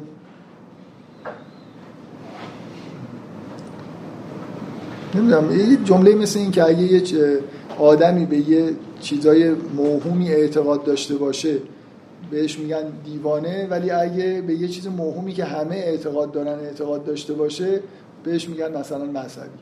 یه چیزی این که فرق بین آدم دیوانه و مثلا اینا که این این توهمه خیلی شیوع داره. بنابراین اینا اینا مثل آدم های دیوانه به یه چیزای عجیب و غریبی معتقدن ولی چون تنها نیستن مثلا حالا با هم دیگه حالا من فکر کنم جمله رو خیلی تحریف کردم. ولی کلا کارشون ساختن اینجور جمله های بامزه و سخنرانی های مهیج و کتاب های فوق العاده مؤثر روی عوام و جمعیتی برای خودشون جمع کردن و من واقعا کاری به این چیزا ندارم. یعنی فکر می‌کنم که اون جنس کاری که اونا انجام میدن یه چیز دیگه است. این مناظرم با این سینگر داره که فیلسوفه چند جوش میگه؟ مثلا که چرت و پرت میگه این حالا اصلا استفاده که داکینز از مسئله زیست شناس بودن خودش می‌کنه کاملا همجور آمیانه است دیگه. یعنی اینکه مثل همین حرفا که مثلا زیست شناسی دیگه حیات رو حل کرده و حرفای که مردم که نمی‌فهمن که این درسته یا غلطه. یعنی در حدی که عوام نفهمن کافیه دیگه بیاد ابراز فضل بکنه. و مثلا شما می‌تونی بری به داکینز توی مناظره بگی law of nature یعنی چی؟ مثلا یه جواب مسخره مسخرت می‌کنه که مثلا تویی که نمی‌دونی law of nature چی برای چی اومدی با من؟ با یه دانشمند صحبت بکنی. اول باید اینو بفهمی. برو. مردم هم احتمالا میگن عجب این عجب آدم خنگیه. لا آب نیچر رو ما هم می‌فهمیم. یعنی چی؟ این نمی‌فهمه. کلا هوچیگریه دیگه. من کاری به اینا ندارم. آدمای منطقی هم هستن که بالاخره حالا حداقل در ظاهر فیلسوفن آدمای متفکری هم دنبال هوچیگری نیستن. غالب اینایی که به اصطلاح ایتیستن و شرایط حداقلی منطقو دارن به اصطلاح آگنوستیستن. یعنی میگن که نمیشه بفهمیم که خدا هست یا نه. رد نمی‌کنن. میگن که شواهد و دلایل و چیزایی که داریم کافی نیست برای اعتقاد به خدا. من چیزی که می‌خوام در موردش الان صحبت بکنم اینه. پشت این حرفای آگنوستیک این فرض وجود داره که قوای شناختی ما منحصر به همین حس و منطقیه که هممون انگار از بعد به تولد دیگه مثلا به نوجوانی که می‌رسیم اینو داریم. تمام بحث مذهبی نگم بحث عرفا در تمام طول تاریخ این بود که ما باید قوای شناختی خودمون رو رشد بدیم. مثلا این چشمی که داریم باید یه چشم دیگه ای باز بشه که یه حقایق دیگه رو ببینیم. مثل اینکه دیدن این دیدنی که هممون داریم یه سطح خیلی پایینی از یه چیزی به اسم بصیرته. این بر اثر یه کارا و مثلا تجربیات ما قویتر میشه طوری که به یه جایی می‌رسیم که یه چیزهایی رو که آدمای عادی نمی‌بینن رو ببینیم. چیزهایی رو بش... به ادراکاتی برسیم که به طور معمول و مشترک همه آدما ندارن. ببینید ادعای عرفان اینه. که من باید یه مسیر رو طی بکنم که قوای شناختی خودم رو قوی تر بکنم تا بتونم یه حقایقی رو ببینم. بنابراین اگر اون حقایق در زمانی من به اطمینان می‌رسم یعنی من وقتی به اطمینان در مورد مثلا خدا و ماورای طبیعت می‌رسم که یه مسیر رو طی کرده باشم. توی محدوده اولی که همه مشترک هستیم حد اکثر می‌تونیم بگیم که این باور باور معقولیه. ولی به اطمینان نمی‌رسیم. با این برهانهای مثلا منطقی عمومی مطمئن نمیشیم که یه خدایی وجود داره و همه حرف تمام مذاهب و تمام نهله های عرفانی این بود که باید یه راهی رو طی بکنید قوای شناختیتون در این حد نوجوانیتون محدود نمونه. رشد بکنه به یه جایی برسید که انگار یه چشم جدیدی باز کردید گوش جدیدی مثل اینکه یه ادراکاتی پیدا می‌کنید یه حسایی پیدا می‌کنید حسایی مربوط به قوای شناختیتون که تا حالا نداشتید. اینجوریه که به معرفت نایل میشید. معرفت با در طول زندگیتون با رشد کردن به دست میاد. اصلا عرفان یعنی همین. یا تو باید سیر و سلوک بکنی باید از یه جایی شروع کنی. الان همینقدر کافیه که به نظر می‌رسه که بالاخره خدایی هست. حالا من می‌خوام به سمتش برم بشناسمش. باید یه کاری بکنم یه رای برم نشینم. این مدل خودم رو ادامه بدم و اینا ممکنه حالا یه خورده درجه احتمال رو ببرم بالا که استدلالم درسته. ولی اساس همه در واقع ادیان و عرفان ها و اینا این بوده که قوای شناختی ما به این قوای عمومی که همه دارن و همه از بچگی در واقع داشتیم و داریم محدود نمیشه. این یه چیزیه که همونطوری که از بعد به تولد حالا از دوران جنینی من همینجور قوای شناختیم رشد می‌کنه. وقتی به دنیا میام در حال رشده. چشمم گوشم حسام یه جوری در ماهای اول تکمیل میشن. مغزم در واقع اصلا ترین میشه برای اینکه این داده های حسی رو بتونه خوب تحلیل بکنه. بعدم همینجور که جلو میام منطق و یه سری چیزهای قوای عقلانیم رشد می‌کنه تا مثلا در دوران نوجوانی و جوانی به نظر می‌رسه که به یه, حس، یه چیز مشترکی در همه ما ایجاد میشه. برای همین می‌تونیم با هم دیگه زبان یاد بگیریم با هم دیگه ارتباط برقرار کنیم تا حدی همدیگه رو قانع کنیم.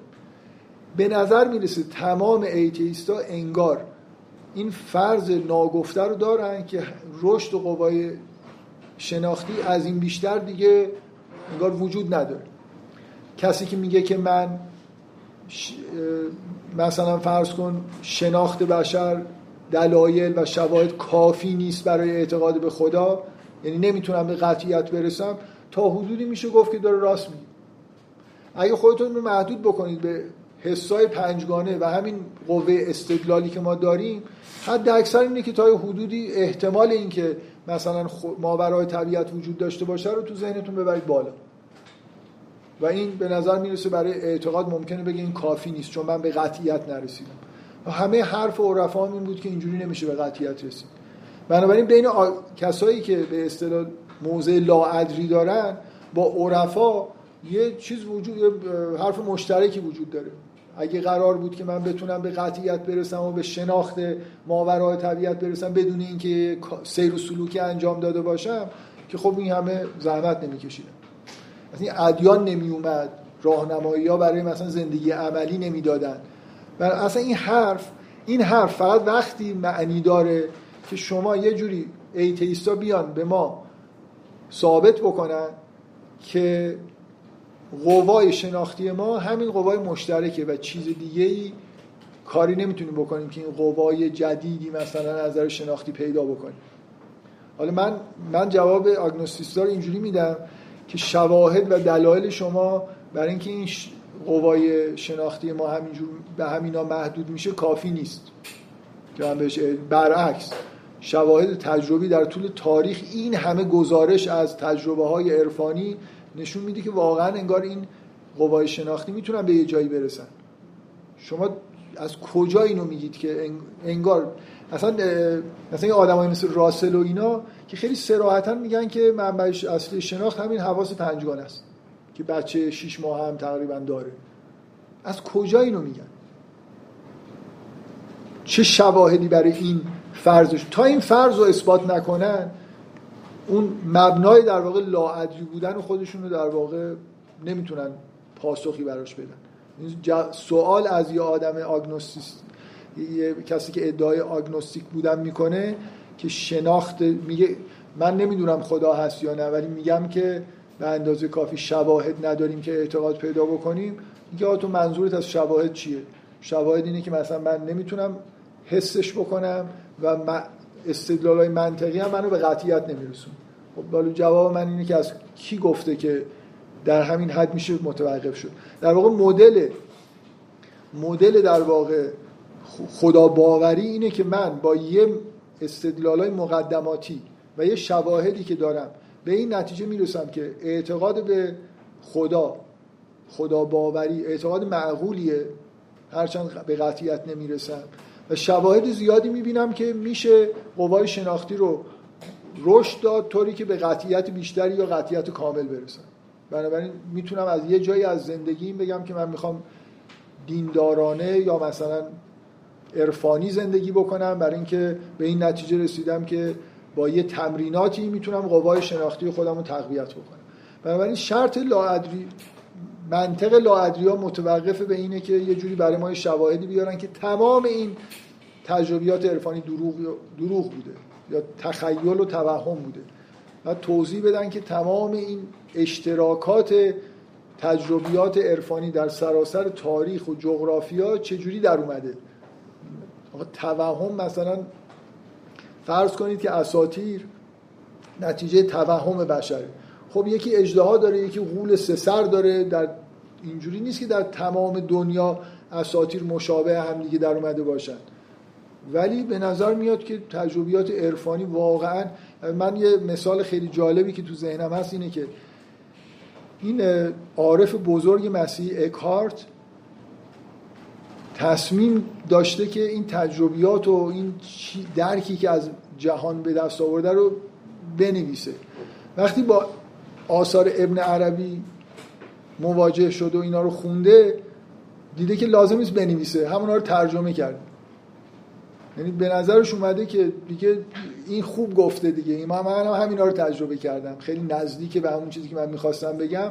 همونا رو یه جوری برای مسیحی ها گفته که مثلا این اینکه حالا ما میگیم مثلا به وحدت وجود می‌رسیم به همچین چیزی می‌رسیم. من دارم تو این جلسه واقعا به احساسم اینه. این مرتبه میگم یه سرنخ برای یه کار انجام نشده رو دارم سعی می‌کنم بگم. یعنی فکر می‌کنم کتاب میشه نوشت درباره اینکه یه خورده در واقع این مدل های ذهنی که مربوط به شناخت جهان و مثلا واجب الوجود و اینا هست و به زمین های تجربی که داریم سعی کنیم وصل بکنیم. به شواهدی که از تاریخ و جغرافیا داریم یه جوری تاریخ بشر داریم و تجربیات بشر داریم وصل بکنیم. بفرمایید. تو دیدگاه اسلامی نیاز به چند تا حواس دیگه هست بغیر از حواس پنج خدا رو درک کنیم جوری تایید همون حرف راسل دیگه به اون یادم لاحقی که گفتن یه روز خدا رو ببینم ازش بپرسم چرا اینقدر سعی داشتی؟ سخت سعی داشتی خودتو قایم کنی. از اون طرف کدوم تو اسلام بیشتر نظر که همه جا عکس رو خیار توان دید. یعنی توان آره ولی فکر می‌کنم من من یه سوالی رو کردید که من باید یه جوابی از یه موضع خیلی دیندارانه بهتون بدم. یعنی از یه فعل خدا دارید سوال می‌کنید که چرا خداوند آشکار نیست. من خیلی دوست دارم جواب بدم ولی یه جوری احساس می‌کنم جاش اینجا نیست نمی‌دونم. مثل برهان جواب... رایج برای نفی خداوند الان برهان خفای الهی دیگه یعنی برهان شر منتقل شدن به برهان آره ایده خیلی ساده ای فکر می‌کنم وجود داره برای جواب دادن اینکه خداوند چرا ظاهر نیست. ولی چرا ظاهر نیست؟ بلکه چرا سخت قایم شده به یه خورده چیزا یه خورده حالا این سخت و راحت بودنش و اینا واقعا به نظر میاد خیلی آره نمیشه گفت. ولی اینکه ظاهر بودن یعنی-, یعنی مثلا فرض کنیم خیلی بحث هم ببین یه جوریه دیگه. الان اگه بخوام یه جواب به اصطلاح مفصل بدم که اصلا این جلسه میره سمت یه چیزی دیگه. اگه اصلا جواب ندمم شاید خوب نباشه. خیلی مختصر می‌تونم بگم ولی شاید مثلا اینو بشه بعدا در موردش یه جایی برسیم احساس کنید که میشه بحث و مطرح کرد اونجا کلا ببینید نکته اصلی اینه که مثلا جواب عرفای اسلامی اینه که این نتیجه شما وقتی یه فعل الهی رو می‌خواید توجیه بکنید باید مراجعه بکنید به صفات الهی. بگید این نتیجه این صفته. این نتیجه مثلا فرض کن صفت عزت در خداوند. این نتیجه صفت رحمت در خداوند. یعنی من چجوری می‌تونم توجیه بکنم که چرا اینطوری شد؟ چرا ابلیس وجود داره؟ میگن که این نتیجه عزت.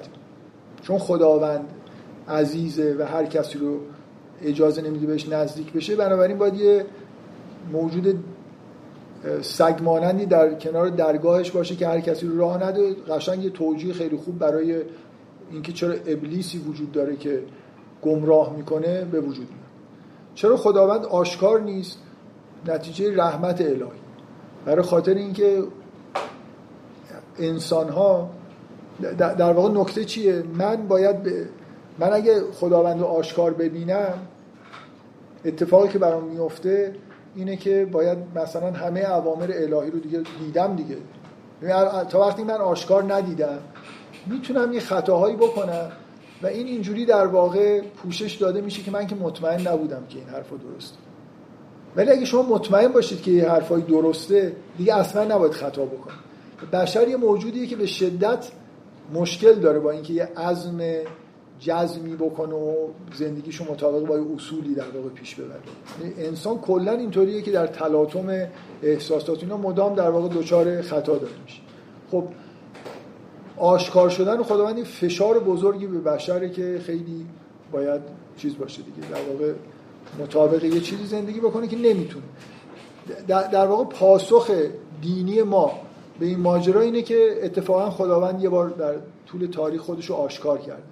بر قوم بنی اسرائیل. آشکار کرده خودش یعنی در حد مثل دیدن. خب بعد بیاد ببینید چه اتفاق افتاده.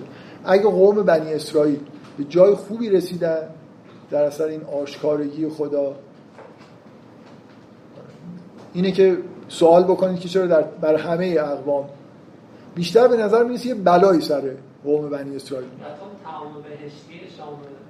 آره مثلا آره یه همه اون آرزوهایی که یه عده می‌کنن که میگن که چرا مثلا الان خدای مس...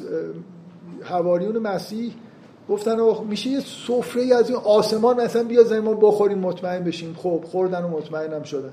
بعد چی شد؟ اتفاق خوبی افتاد یعنی ببینید اینکه انسان دچار فراموشی میشه. بالاخره بعضی مدتی یه جوری انگار یادش میره که این اتفاق افتاده. هر روزم بنی اسرائیل تمام طول راه داشتن میخوردن. یعنی این این می‌خوام بگم یه خطای بزرگی اگه فکر بکنید که یه چیزی خیلی آشکار باشه بشر مثلا یه اتفاق خیلی خوبی براش میفته چون ما از نظر عملی آمادگی اینو نداریم که این آشکارگی رو ببینیم. بنابراین مکانیسم اینه که وقتی شما از نظر عملی به اون مقدار از تقوا رسیدید اونو می‌بینید. به میزانی که تحمل دارید قوای شناختیتون همراه با این میزان در واقع تقوای عملیتون رشد می‌کنه. من خیلی دیگه دارم تو کانتکس اسلامی حرف می‌زنم. کلمه تقوا به کار بردم نمی‌دونم. جور دیگه بل... شاید بشه کلی ترم حرف. به مسئله اینه که شما از لحاظ عملی آمادگی اینو پیدا می‌کنید که اون شناخت رو در واقع پیدا کنید بعد شناخته میاد. و من چون این آمادگی رو ندارم در واقع سیر و سلوک کاری که می‌کنه اینی که شما تسلط بیشتری به اعمال و رفتار خودتون پیدا می‌کنید اون قوای شناختیتون هم رشد می‌کنه بیشتر می‌بینید باز همینجور جلو میرید. بنابراین در شروع به اندازه کافی به شما تعام داده شده که بفهمید که این راه رو برید خوبه. ولی نه اون قدری که به اطمینان قلبی برسید و بعد دچار یه فاجعه ای بشید بهتر بود سوال نمی‌کرد. مباحث رایج معرفت شناسی مثلا تاثیر خطای اخلاقی رو بر معرفت داره بله. تعبیر گناه ازش. آره آره منظورشون اینه که میشه از کانتکست دینی خود اونورتر هم بریم و با اصطلاحات فلسفی هم همچین حرفایی رو بزنیم. چون دیگه میشه کلمه تقوا و گناه و اینا رو به کار نبرد و مثلا بگیم خطای اخلاقی. خطای اخلاقی باعث مثلا ضعیف شدن قوای شناختی میشه بنابراین اینطوری. حالا ادامه بدیم. ولی با هم بهتر بود سوال نمی‌کردید. برای اینکه سوال خوبیه ولی یه جوری چیز دیگه. پیشرفته است مربوط به خیلی جلوتر از این. خب من اجازه بدید دیگه. نمی‌دونم این مثلا دو صفحه دیگه دارم ولی حسم اینه که می‌خواستم سرنخی یه چیزی رو بدم تا یه حدی دادم. یه چیزایی هم نگفتم. اگه واقعا احساس کردم یه چیز خیلی مهمی بوده که نگفتم جلسه دیگه مثلا اولش میگم. امیدوارم اینجوری نباشه. ولی می‌خوام بحث و گفتم توی یه قسمتی از یه جلسه می‌خوام یه حرفی با یه حال هوای دیگه ای بزنم. اونم اینه که این مدل یه مدل علمی خونسای روی کاغذ نیست.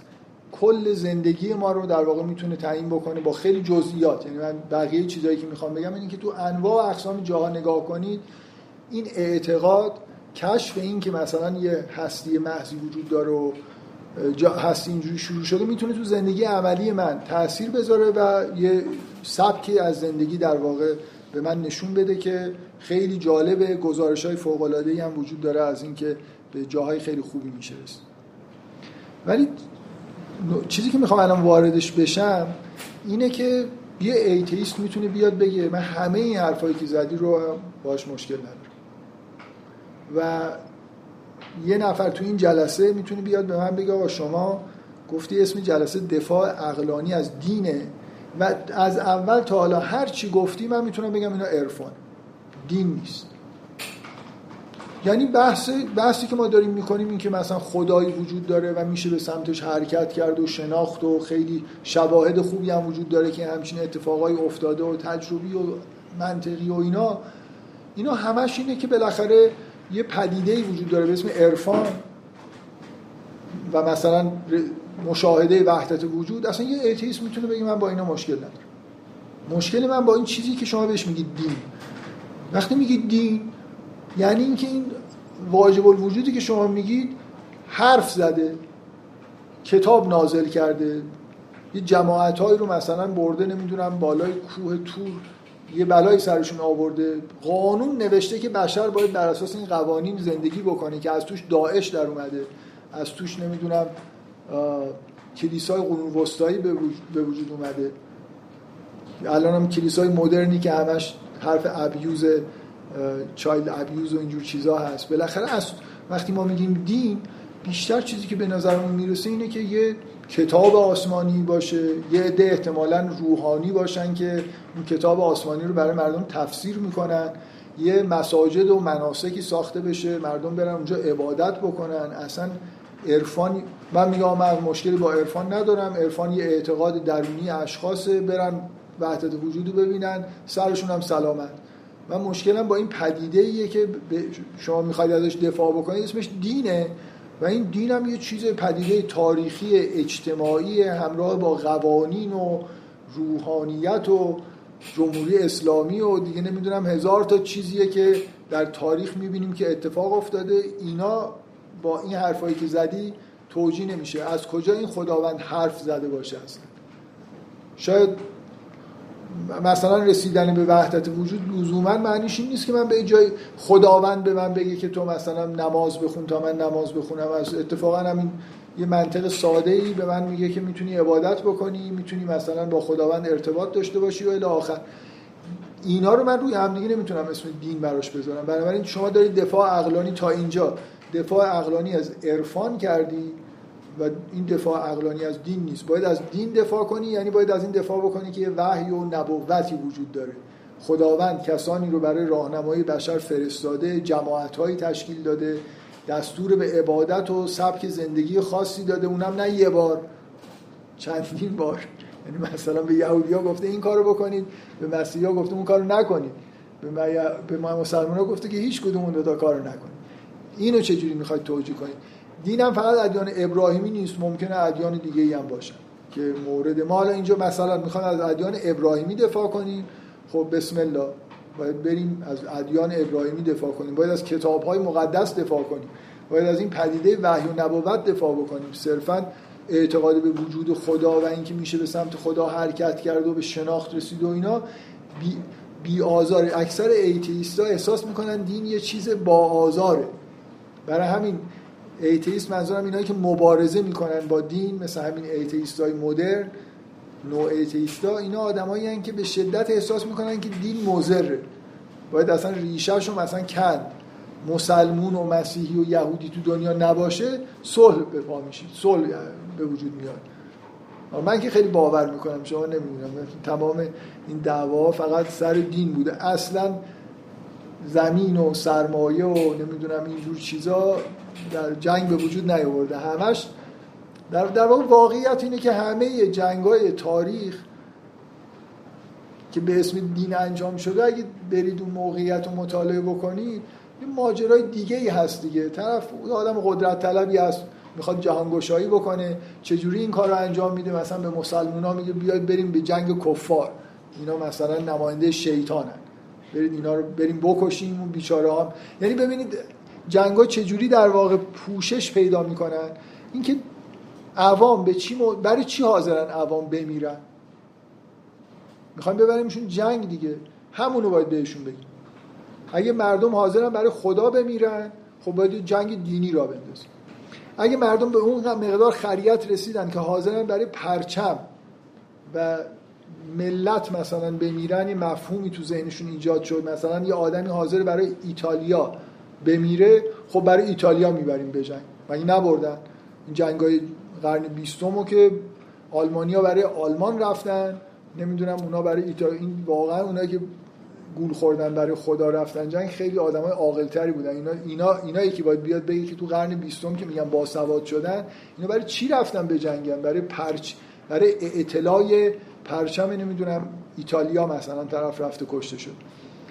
یعنی جنگ که می‌خوای راه بندازی باید ببینی مردم به چی اعتقاد دارن احساس خیلی زیادی نسبت به چی دارن یا اگه ندارن ایجاد بکنی.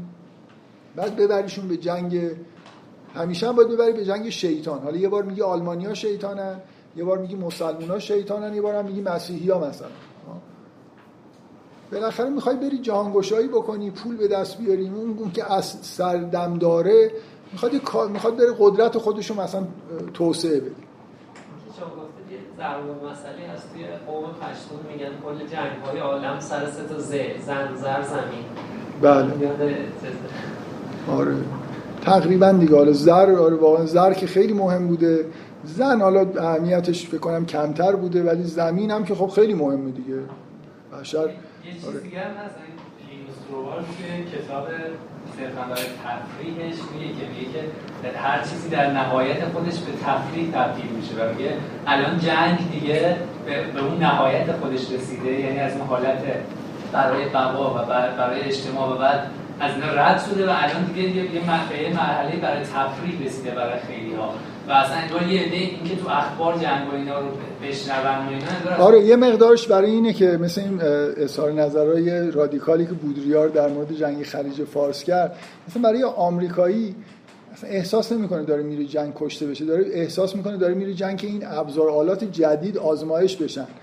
یعنی یه جوری مثل این که سربازه قرار اونجا وایسته ببینی موشک ها مثلا از بالای سرش میان به هدف می‌خورن. خیلی به نظر میاد که درگیری انسانی و تلفات هم خیلی کمتر شده دیگه. وقتی که آمریکا میره با عراق میجنگه شما انتظار تلفات خیلی زیادی برای آمریکایی‌ها نباید داشته باشید و خب اتفاق هم نمیفته ولی فکر کنم برای جنگ آمریکا با روسیه و چین خیلی تفریحی نیست. احتمالا باید یه جوری بالاخره باز همون های قدیمی رو یه احساسات مس آمریکایی‌ها رو که حتما اگه بخوام ببرن جنگ چین و روسیه باید از دوباره برگردن به احساسات مسیحیشون که اینا کافرن و بالاخره یه جوری نماینده شیطانن و خدا رو قبول ندارن شما بیاید اما مثلا جنگ عراق رو چجوری بردن مردم و جنگ عراق؟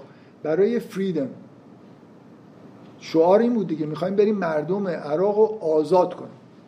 چرا؟ برای خاطر اینکه الان تو آمریکا این شعاریه که آدما رو تکون میده.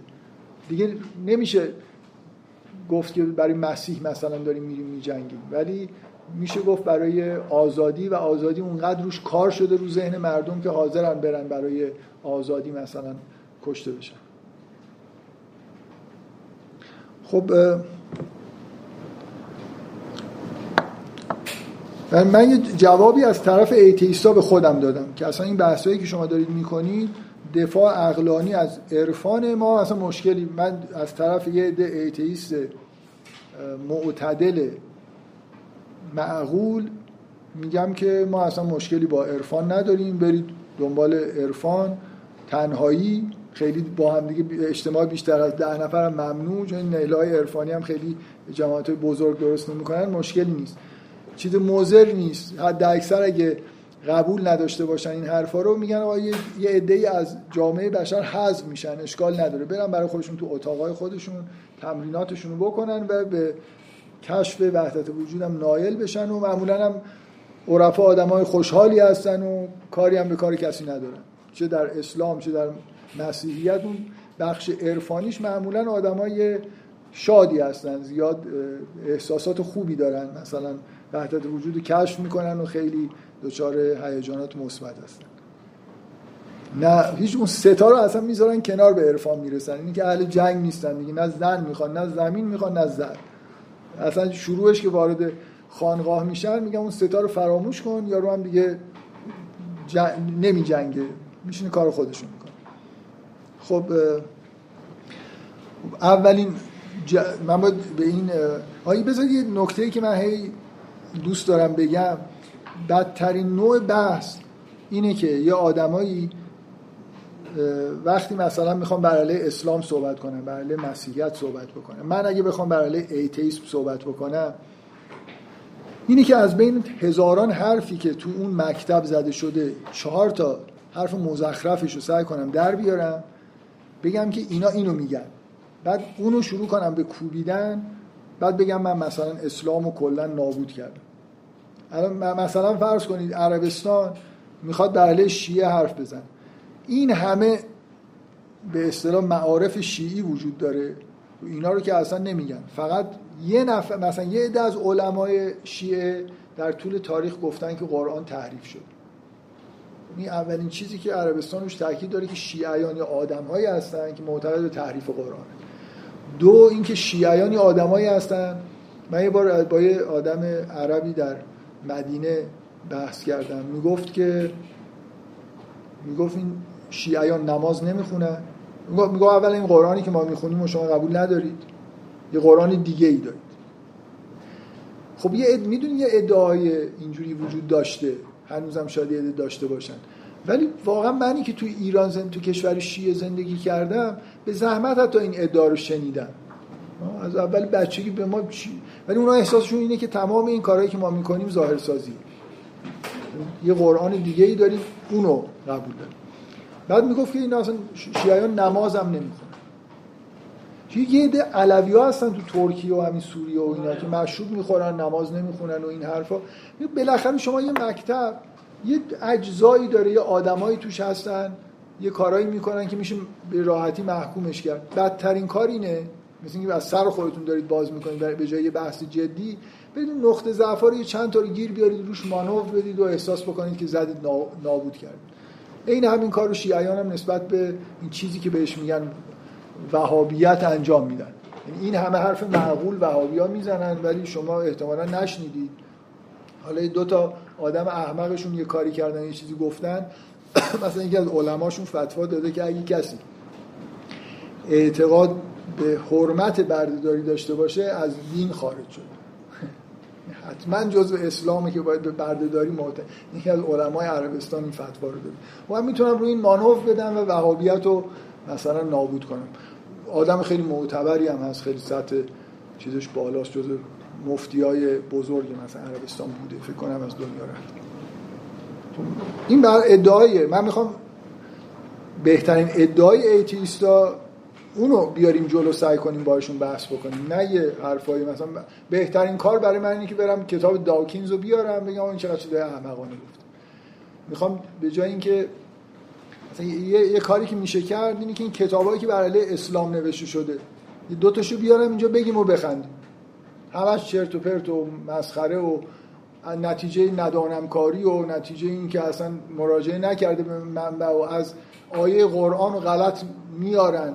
از املاش گرفته تا ترجمه غلطه. یه چیزایی برای خودشون میگن و خیلی هم خوشحالن. واقعا میشه. من, من یه بار این کتاب یه کتاب معروف ضد اسلامی هست به اسم 23 سال. من اینو خیلی خیلی وقت قبل گرفته بودم خونده بودم. بعد مثلا 15 20 سال بعد قبل یه بار یه جایی دیدم میفروشه.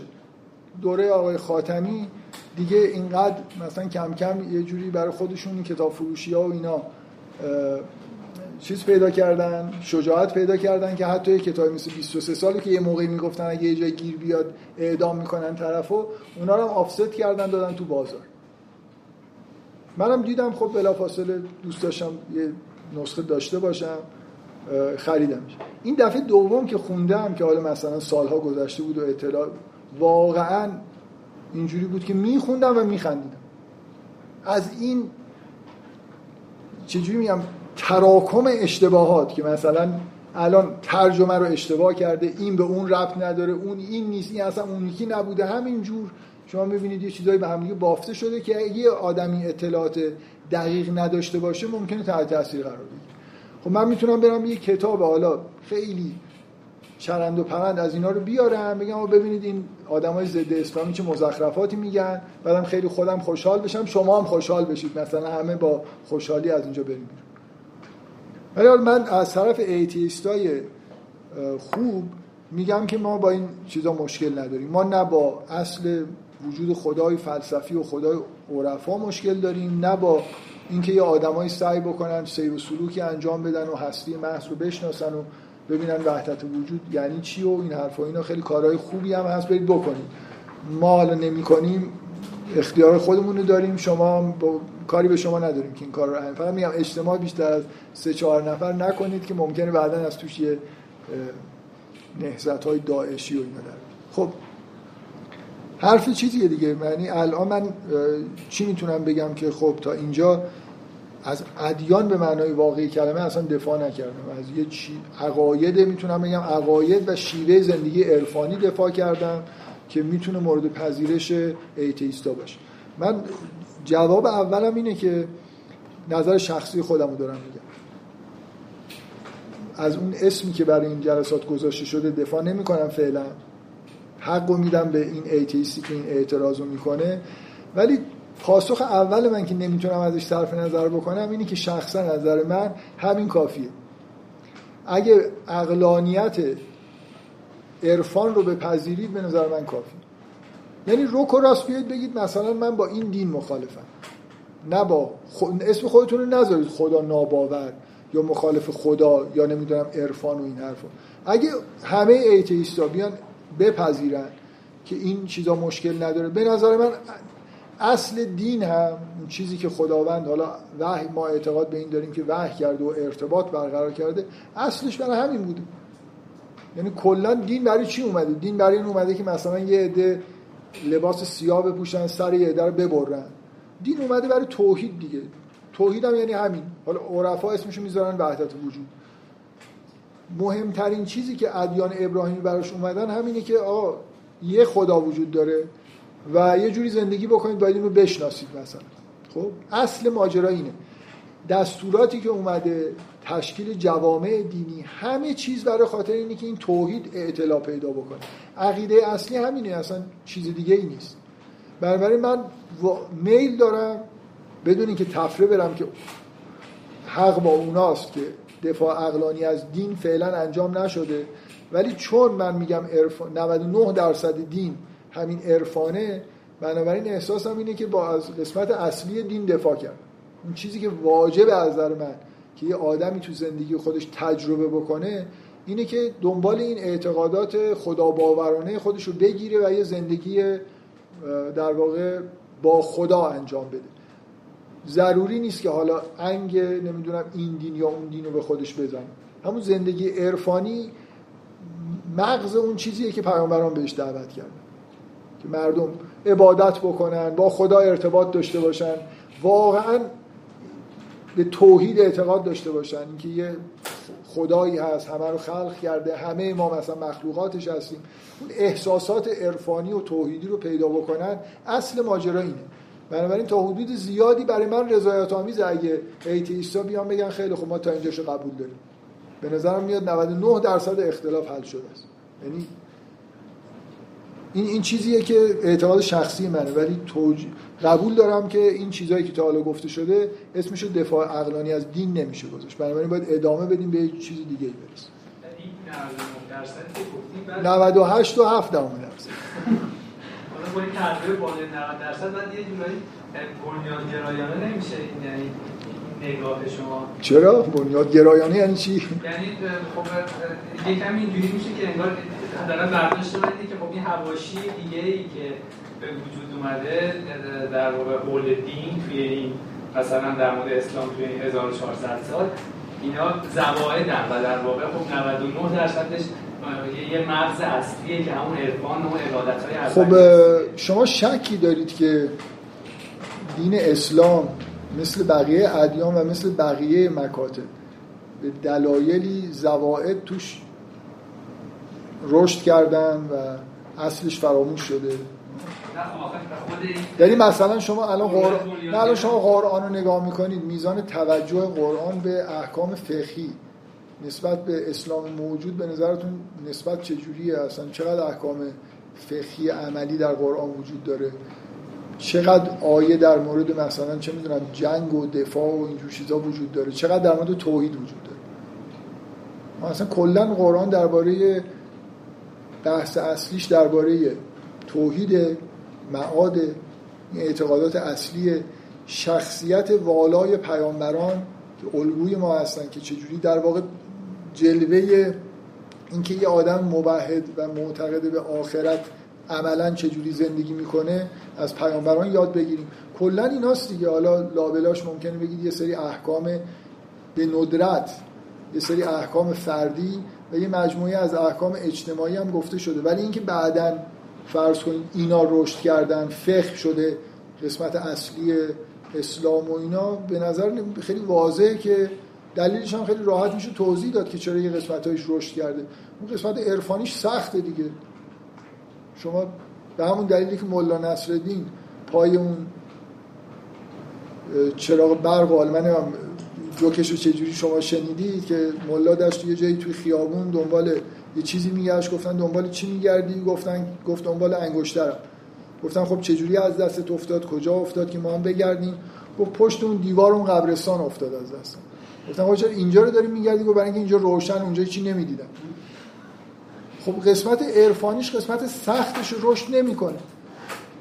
خب شما مثلا میگم شما شما می‌خواد به مردم حکومت بکنید. از دین می‌خواد استفاده بکنید. خب چی رو چه قسمتیشو می‌خواید یه جوری مستمسک قرار بدید مردم رو بهش مشغول بکنید دربارش حرف بزنید دین رو بهشون عرضه بکنید؟ نمیشه وحدت وجود بهشون گفتید. اما روحانیون نمی‌تونن برن بالای منابر مثلا. حتی اگه من یه بار اینو یه جایی نقل کردم که میگن این آقای شاهابادی یکی از علمای معروف مثلا دو نسخه می‌رفت بالای منبر وحدت وجود می‌گفت. یعنی یه روز این تو مثلا فرض مسجد بازار. یه دین بازاری های متدین و اینا اومدن گفتن که بهش جمع شدن که یه کاری بکنیم یه حرفایی مثلا ای چیزای ابن عربی و اینا رو میاد میگه مردم چی نمی‌فهمن کم کم دچار توهم میشن و اصلا اصل دین و اینا میره زیر سوال. خلاصه مشفقانه جمع شدن رفتن با خجالت بهش گفتن آقا این چیزایی که میگید مردم درست نمی‌فهمن. احساس می‌کنن شما کفریات دارید میگید. برگشت گفت که خب بذارید یه خورده گوششون به این کفریات عادت بکن از هر یه میلیون آدمی که منبر میره یکیش ممکنه یه همچین کاری انجام بده. بقیه اگر شناختایی هم داشته باشن که خود عمیق باشه احساس می‌کنن نمی‌تونن توی مثلا فرض کن منبرشون بگن. و یا مثلا توی کتاب حتی به سراحت بنویسن. می‌خوام بگم خیلی یعنی روشن کردن یکیش قابل دیدن‌تره آن را که خبر شد خب نه من می‌خوام بگم اون قسمت سخت دین همین قسمت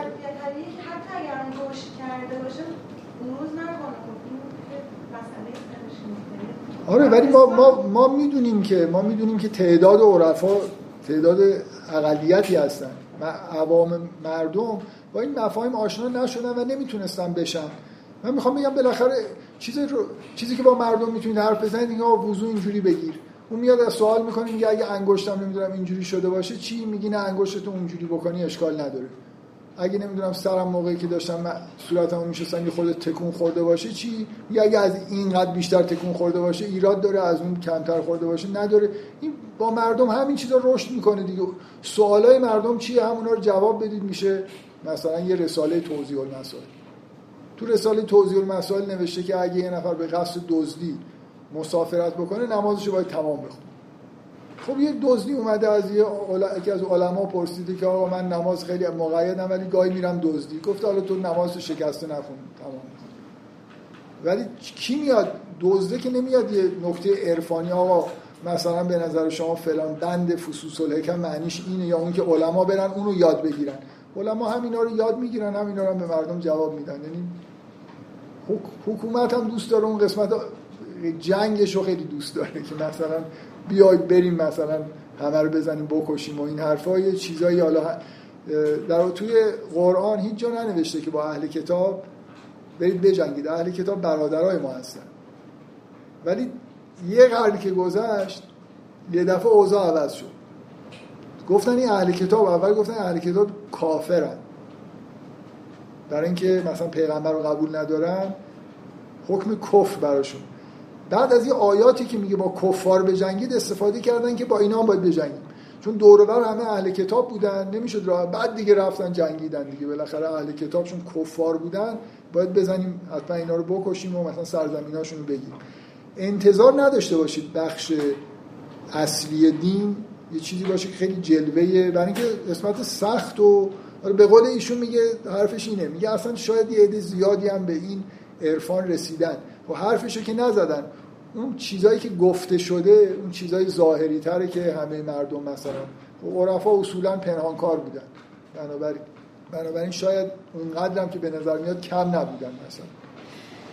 خب من پاسخ اولم به این atheist ی که atheist جوانمردی که گفته که ما با گفت ما با عرفان مشکل نداریم اینه که خب خیلی خوبه. من تقریبا من ارضا میشم. از اینکه همینو اگه قبول بکنید 98 و چقدر هفت تمام درصد راه رو طی کرد. جانم. من احساس کنم من اگه ایتیست بودم اتفاقا با عرفان بیشتر مشکل خب. خب پس باید جواب این نه تا جلسه منو بدید برای اینکه اینا یعنی اگه با عرفان مشکل دارید من دفاع اقلانی از عرفان کردم دیگه پاشم وایستادم. باید شما بیاید بگید که اون مدل غلط ارتباط با نمی‌دونم خدا توهم به این دلیل و اون دلیل یا مثلا می‌دونم با منم با عنوانم و ایتیس از شما می‌پرسم دیگه. نمی‌تونید سری سویچ بکنید خودتون بشید. آزار و اینا که گفتیم خب من میگم که اون عرفانه بیشتر می‌تونه یعنی مثلا کسی که فقط در همون حد خود فلسفی گذاشته باشه یا کسی که مثلا کل دینش از یه روحانی می‌گیره یا با اون روحانی صحبت می‌کنم یه خورده عمل طوری کارش می‌کنن اون کسی که رفته سمت عرفان انگار اطمینان بیشتری داره. خب کسی که رفته سمت عرفان اگه منظورتون اینه که بعدا چون به عرفان رسیده حالا مثلا به و مسلمانه یعنی یه چیزی دارید با هم دیگه مخلوط می‌کنه منظور از عرفان اینه که یه آدمی سر در جیب مراقبت ببره و بره به سمت اینکه وحدت وجود و توحید رو عمیقا درک بکنه. خب؟ خب این از داره یه کار شناختی انجام میده. به نتیجه عملی که مثلا بخواد سر کسی رو ببره که نمی‌رسه. مگر اینکه یا بگه که خداوند به من وحی کرد که برو سر کسی رو ببر. یعنی من اونقدر به خدا نزدیک شدم که خداوند با من تکلم کرد. آره یا که خب همچین تجربه ای اتفاق نمیفته نه مثلا به پیامبری رسیدن یه سری آدما که تشکیل بخواد یه دینی تشکیل بشه میگم اصل مقصرش اون عرفانه. خب دینی تشکیل شده. مگر ضد نه باز خب باش ضد دینید دیگه شما بلا. من الان چیزی که دارید میگید این که اگر عرفان هم بره به دین منجر بشه شما ضدیت دارید. همچنین اون چیزی که منجر به مثلا پیامبر شدن یه بگم منجر به این شد که یه آدمی ادعای پیامبری بکنه اون اطمینانیه که از اون عرفانش گرفته که حالا دین تشکیل بده و این کتاب از شما دارید میگید که دین چیز بد دینه. اول اینجوری گفتید مثل اینکه با عرفان بیشتر مشکل دارید. شما همون طوری که خیلی از atheist ا در واقع معتقدن چیز بد این دینه ای که در هم به این دلیل که ممکنه در یه حالتهایی منجر به دین بشه مورد سواله مثلا. زیادی هم اگه طرف مثلا بره ادعای به عرفان برسه و ادعای پیامبری بکنه مسئله سازه من از طرف همون atheist جوانمرد به شما میگم که دوره این حرفا گذشته. دیگه الان عرفا ادعای پیامبری نمی‌کنن نگران نباشید همین ادیان موجود از بین ببریم کافی. خیلی خیلی دیگه چیزش نکنید خیلی بحث و به اصطلاح به سمت نفی عرفان نبرید. برای اینکه عرفان به نظر میاد مبانی خوبی داره که مثلا آدما گرایش پیدا بکنن به عرفان. مثلا اینه که استراتژیمون فعلا به عنوان atheist این باشه که ادیان رو از بین ببریم که همون شما حستون اینه که بالاخره چیز بدی که به وجود اومده ادیان. منتها از مسیر عرفان چون اومدن عرفان هم ملوث به این چیز میشه. خب الان هم من نقش atheist رو بازی کردم میشه من جوان مرد بودم میشه خود ناجوان مرد خب. جان؟ آره راجع به اول همین جلسه. بله. این نکته فرمود که ایتیست ها با توسط به قوانینی که کشف میشه توی علوم قوانین بله. طبیعت میان می‌خوان با توسط به اینها نقش خداوند رو کمرنگ کمرنگ می‌کنن و حتی ممکن وجود خداوند بشه بعد شما یه تفکیک کردید که تفکیک درستی هست بین چگونگی و چرایی. اینکه این قوانین این گونه هستند بیان کننده چگونگی کار, کردن طبیعت ولی بیان کننده این نیست که چرا طبیعت داره این گونه کار می‌کنه. بعد برای اینکه پاسخ به این چرایی رو بدیم اون پاسخی که ظاهرا مسلمان ها میدن یا حالا بگیم متکلمین میدن اینه که یک خداوندی هست که قانون گذار این قوانین موجود در طبیعته ولی حالا من الان موقعی که داشتیم گفت خودم گذاشتم جای یک همون ایتیست که بخوام بگم که آیا اینجا این اصلا ورود کردن به این بازی آیا ورود درستیه؟ آره دیگه. اینکه این قوانین قوانین حاکم بر طبیعت هستن بعد ما اینو بیم نسبت بدیم به خدا بگیم که خب خدا واضع این قوانینه. خدا خالق این طبیعته و این طبیعت رو بر اساس نه اصلا سوال, سوال اینه. این قوانین یعنی شما یه atheist یه ماتریالیست هست. یعنی به ماده و انرژی معتقد می‌تونیم بگیم به یه چیزی به اسم میدان هم حالا اعتقاد داریم. اینجوری به دنیا نگاه یه atheist چجوری به دنیا نگاه می‌کنه؟ که دنیا همینه دیگه. این ماده و انرژی همین به اصطلاح الان به جای ماتریالیست کلمه physicalist به کار می‌برن. چیزی که موجودیت فیزیکی داره ماده و انرژی و میدان و ایناست خب؟ همین چیزهایی که تو فیزیک ما می‌بینیم و بهشون اعتقاد داریم.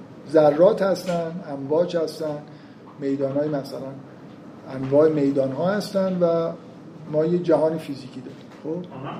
از منظر یک کسی که فیزیکالیست هست همون صحبت اما از کسی که از منظر کسی که قائل به وجود خداوند فقط نیست. یعنی نیست. خیلی خوب. من من من, من میگم که من میگم که این آدمی که معتقد به وجود خداوند نیست آیا معتقد به وجود قوانین طبیعی law of nature هست یا نه؟ اگه اگه معتقد نباشه باید یه توضیح برای نظم فوق‌العاده طبیعت بده اگر باشه چی؟ اگه باشه باید بگی که این لا چیه؟ خب خب آفر آره یعنی لا یه چیزیه که به نظر میاد جزو موجودیت های فیزیکی نیست. این حرفی که اون خانم کارترایت تو مقاله می‌زنه میگه مثلا شما باید یه چیزی مثل مسل افلاتونی به یه جهانی یه جهان افلاتونی ماورای طبیعت قائل بشید که لا اونجا نشسته. مثل اینکه این هرمی که پایینش فیزیکه رو یکی دو تا طبقه هم روش بسازید بگید مثلا قانون طبیعی جاش اینجاست مثلا اینا اینجا هستن. دیگه از نظر خانم کارترایت اینه که اعتقاد به لا در طبیعت یه جوری فیزیکالیسم رو میشکن.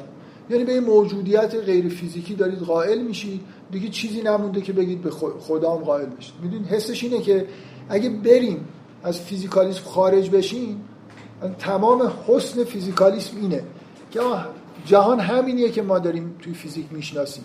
و این یه به اصطلاح سیستم خودبسنده است. همه چیزش تو خودشه.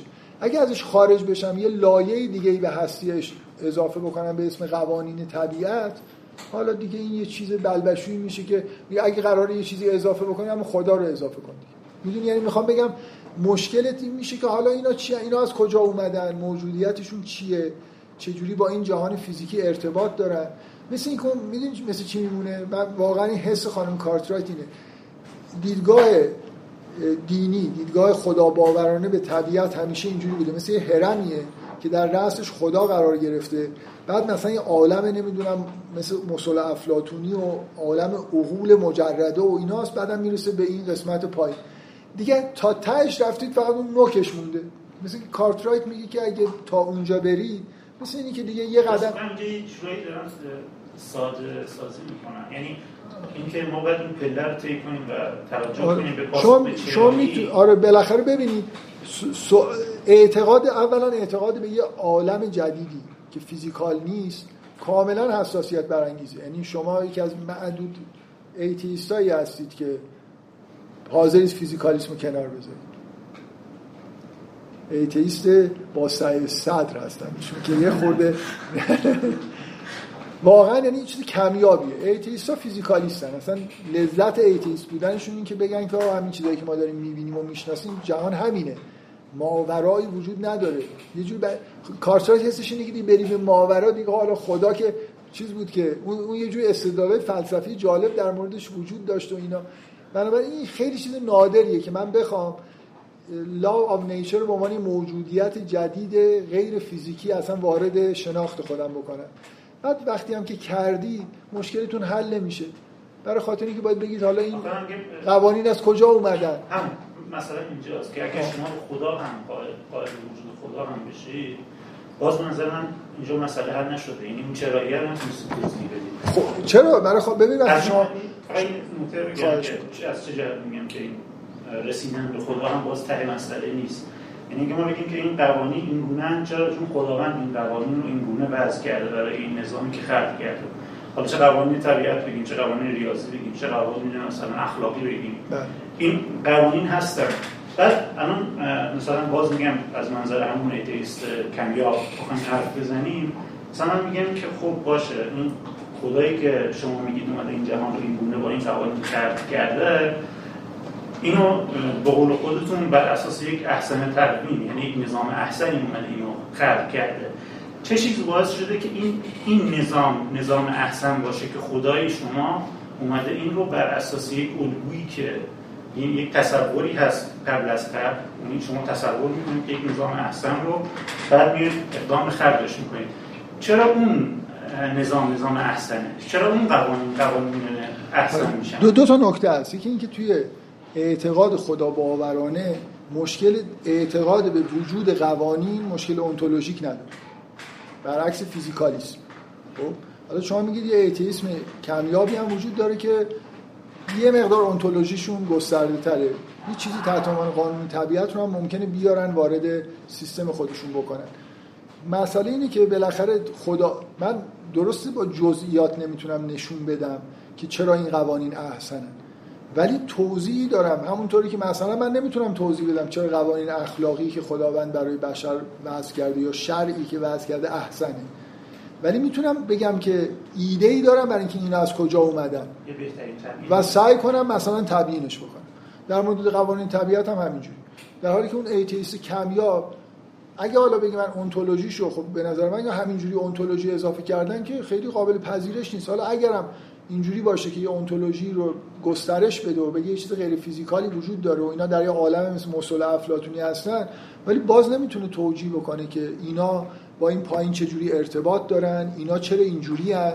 چرا مثلا فرض کنید به یه همچین خلقتی چون من اون بحثی که در مورد فاین تیونینگ و استدلال پنروز کردم بسیار بسیار اتفاق نادریه که قوانین اینطوری که مثلا به حتی نه تشکیل حیات به تشکیل یه جرم مثلا مثل کره آسمانی منجر بشن یعنی به نظر می‌رسه که یعنی پنروز حرفش اینه که انگار از بین در یه مکعب مثلا با ابعاد عظیم یه نقطه خاصی رو انتخاب کردیم که این قوانین یه جوری تیون شدن از ثوابت و این حرفا این ثوابت مثلا ثابت پلانک اگه یه خورده تغییر بکنه تمام این کرات اصلا میپاشه.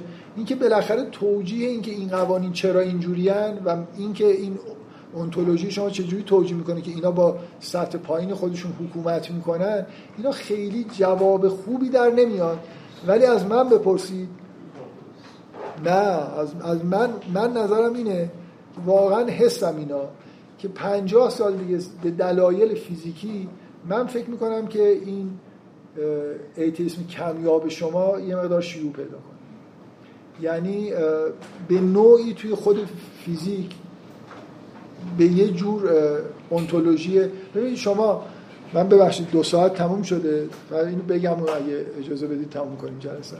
شما سیر تاریخی فیزیک اینجوریه که اول فقط انگار جرم وجود به جرم معتقد بودن. بعد گفتن حالا انرژی هم یه چیزی. بعد طول کشید تا اینکه یه موجودیت میدان رو پذیرفتن. یعنی کلا فیزیک اینجوری نبوده که در طول تاریخش ثابت بمونه. اینکه یه یه نوع هستی جدید فیزیکی رو بپذیرن که بشه باش مسئله قوانین رو توجیه کرد به نظر من می‌تونه تو آینده فیزیک باشه. بنابراین یه جوری همین الان من می‌خوام بگم فیزیک این لایه های هرم رو داره. یعنی شما به اعتقادات طبیعیات قدیم که رجوع بکنید واقعا اون چیزی که الان بهش ما میگیم میدان یه لایه بالاتر از لایه اجسام بود. اجسام اجسام کثیف داشتیم و اجسام لطیف داشتیم مثلا. یعنی یه جوری به نظر میاد اون لایه های پایین هرم و دو سه تا لایه اومدن بالا و من فکر می‌کنم که فیزیک می‌تونه موجودیت یه چیز یه نوع هستی که در واقع بشه قوانین رو باش توجیه کرد رو می‌تونه بپذیر یعنی هرم رو تا نزدیکای اون نوکش ببره. بنابراین ممکنه از کمیاب بودن خودتون لذت ببرید. ممکنه به زودی این کمیاب بودنتون از بین بره. بعد می‌تونید بعدا بگید من یه ایتیست پیشرو بودم. اون موقع کمیاب بودم.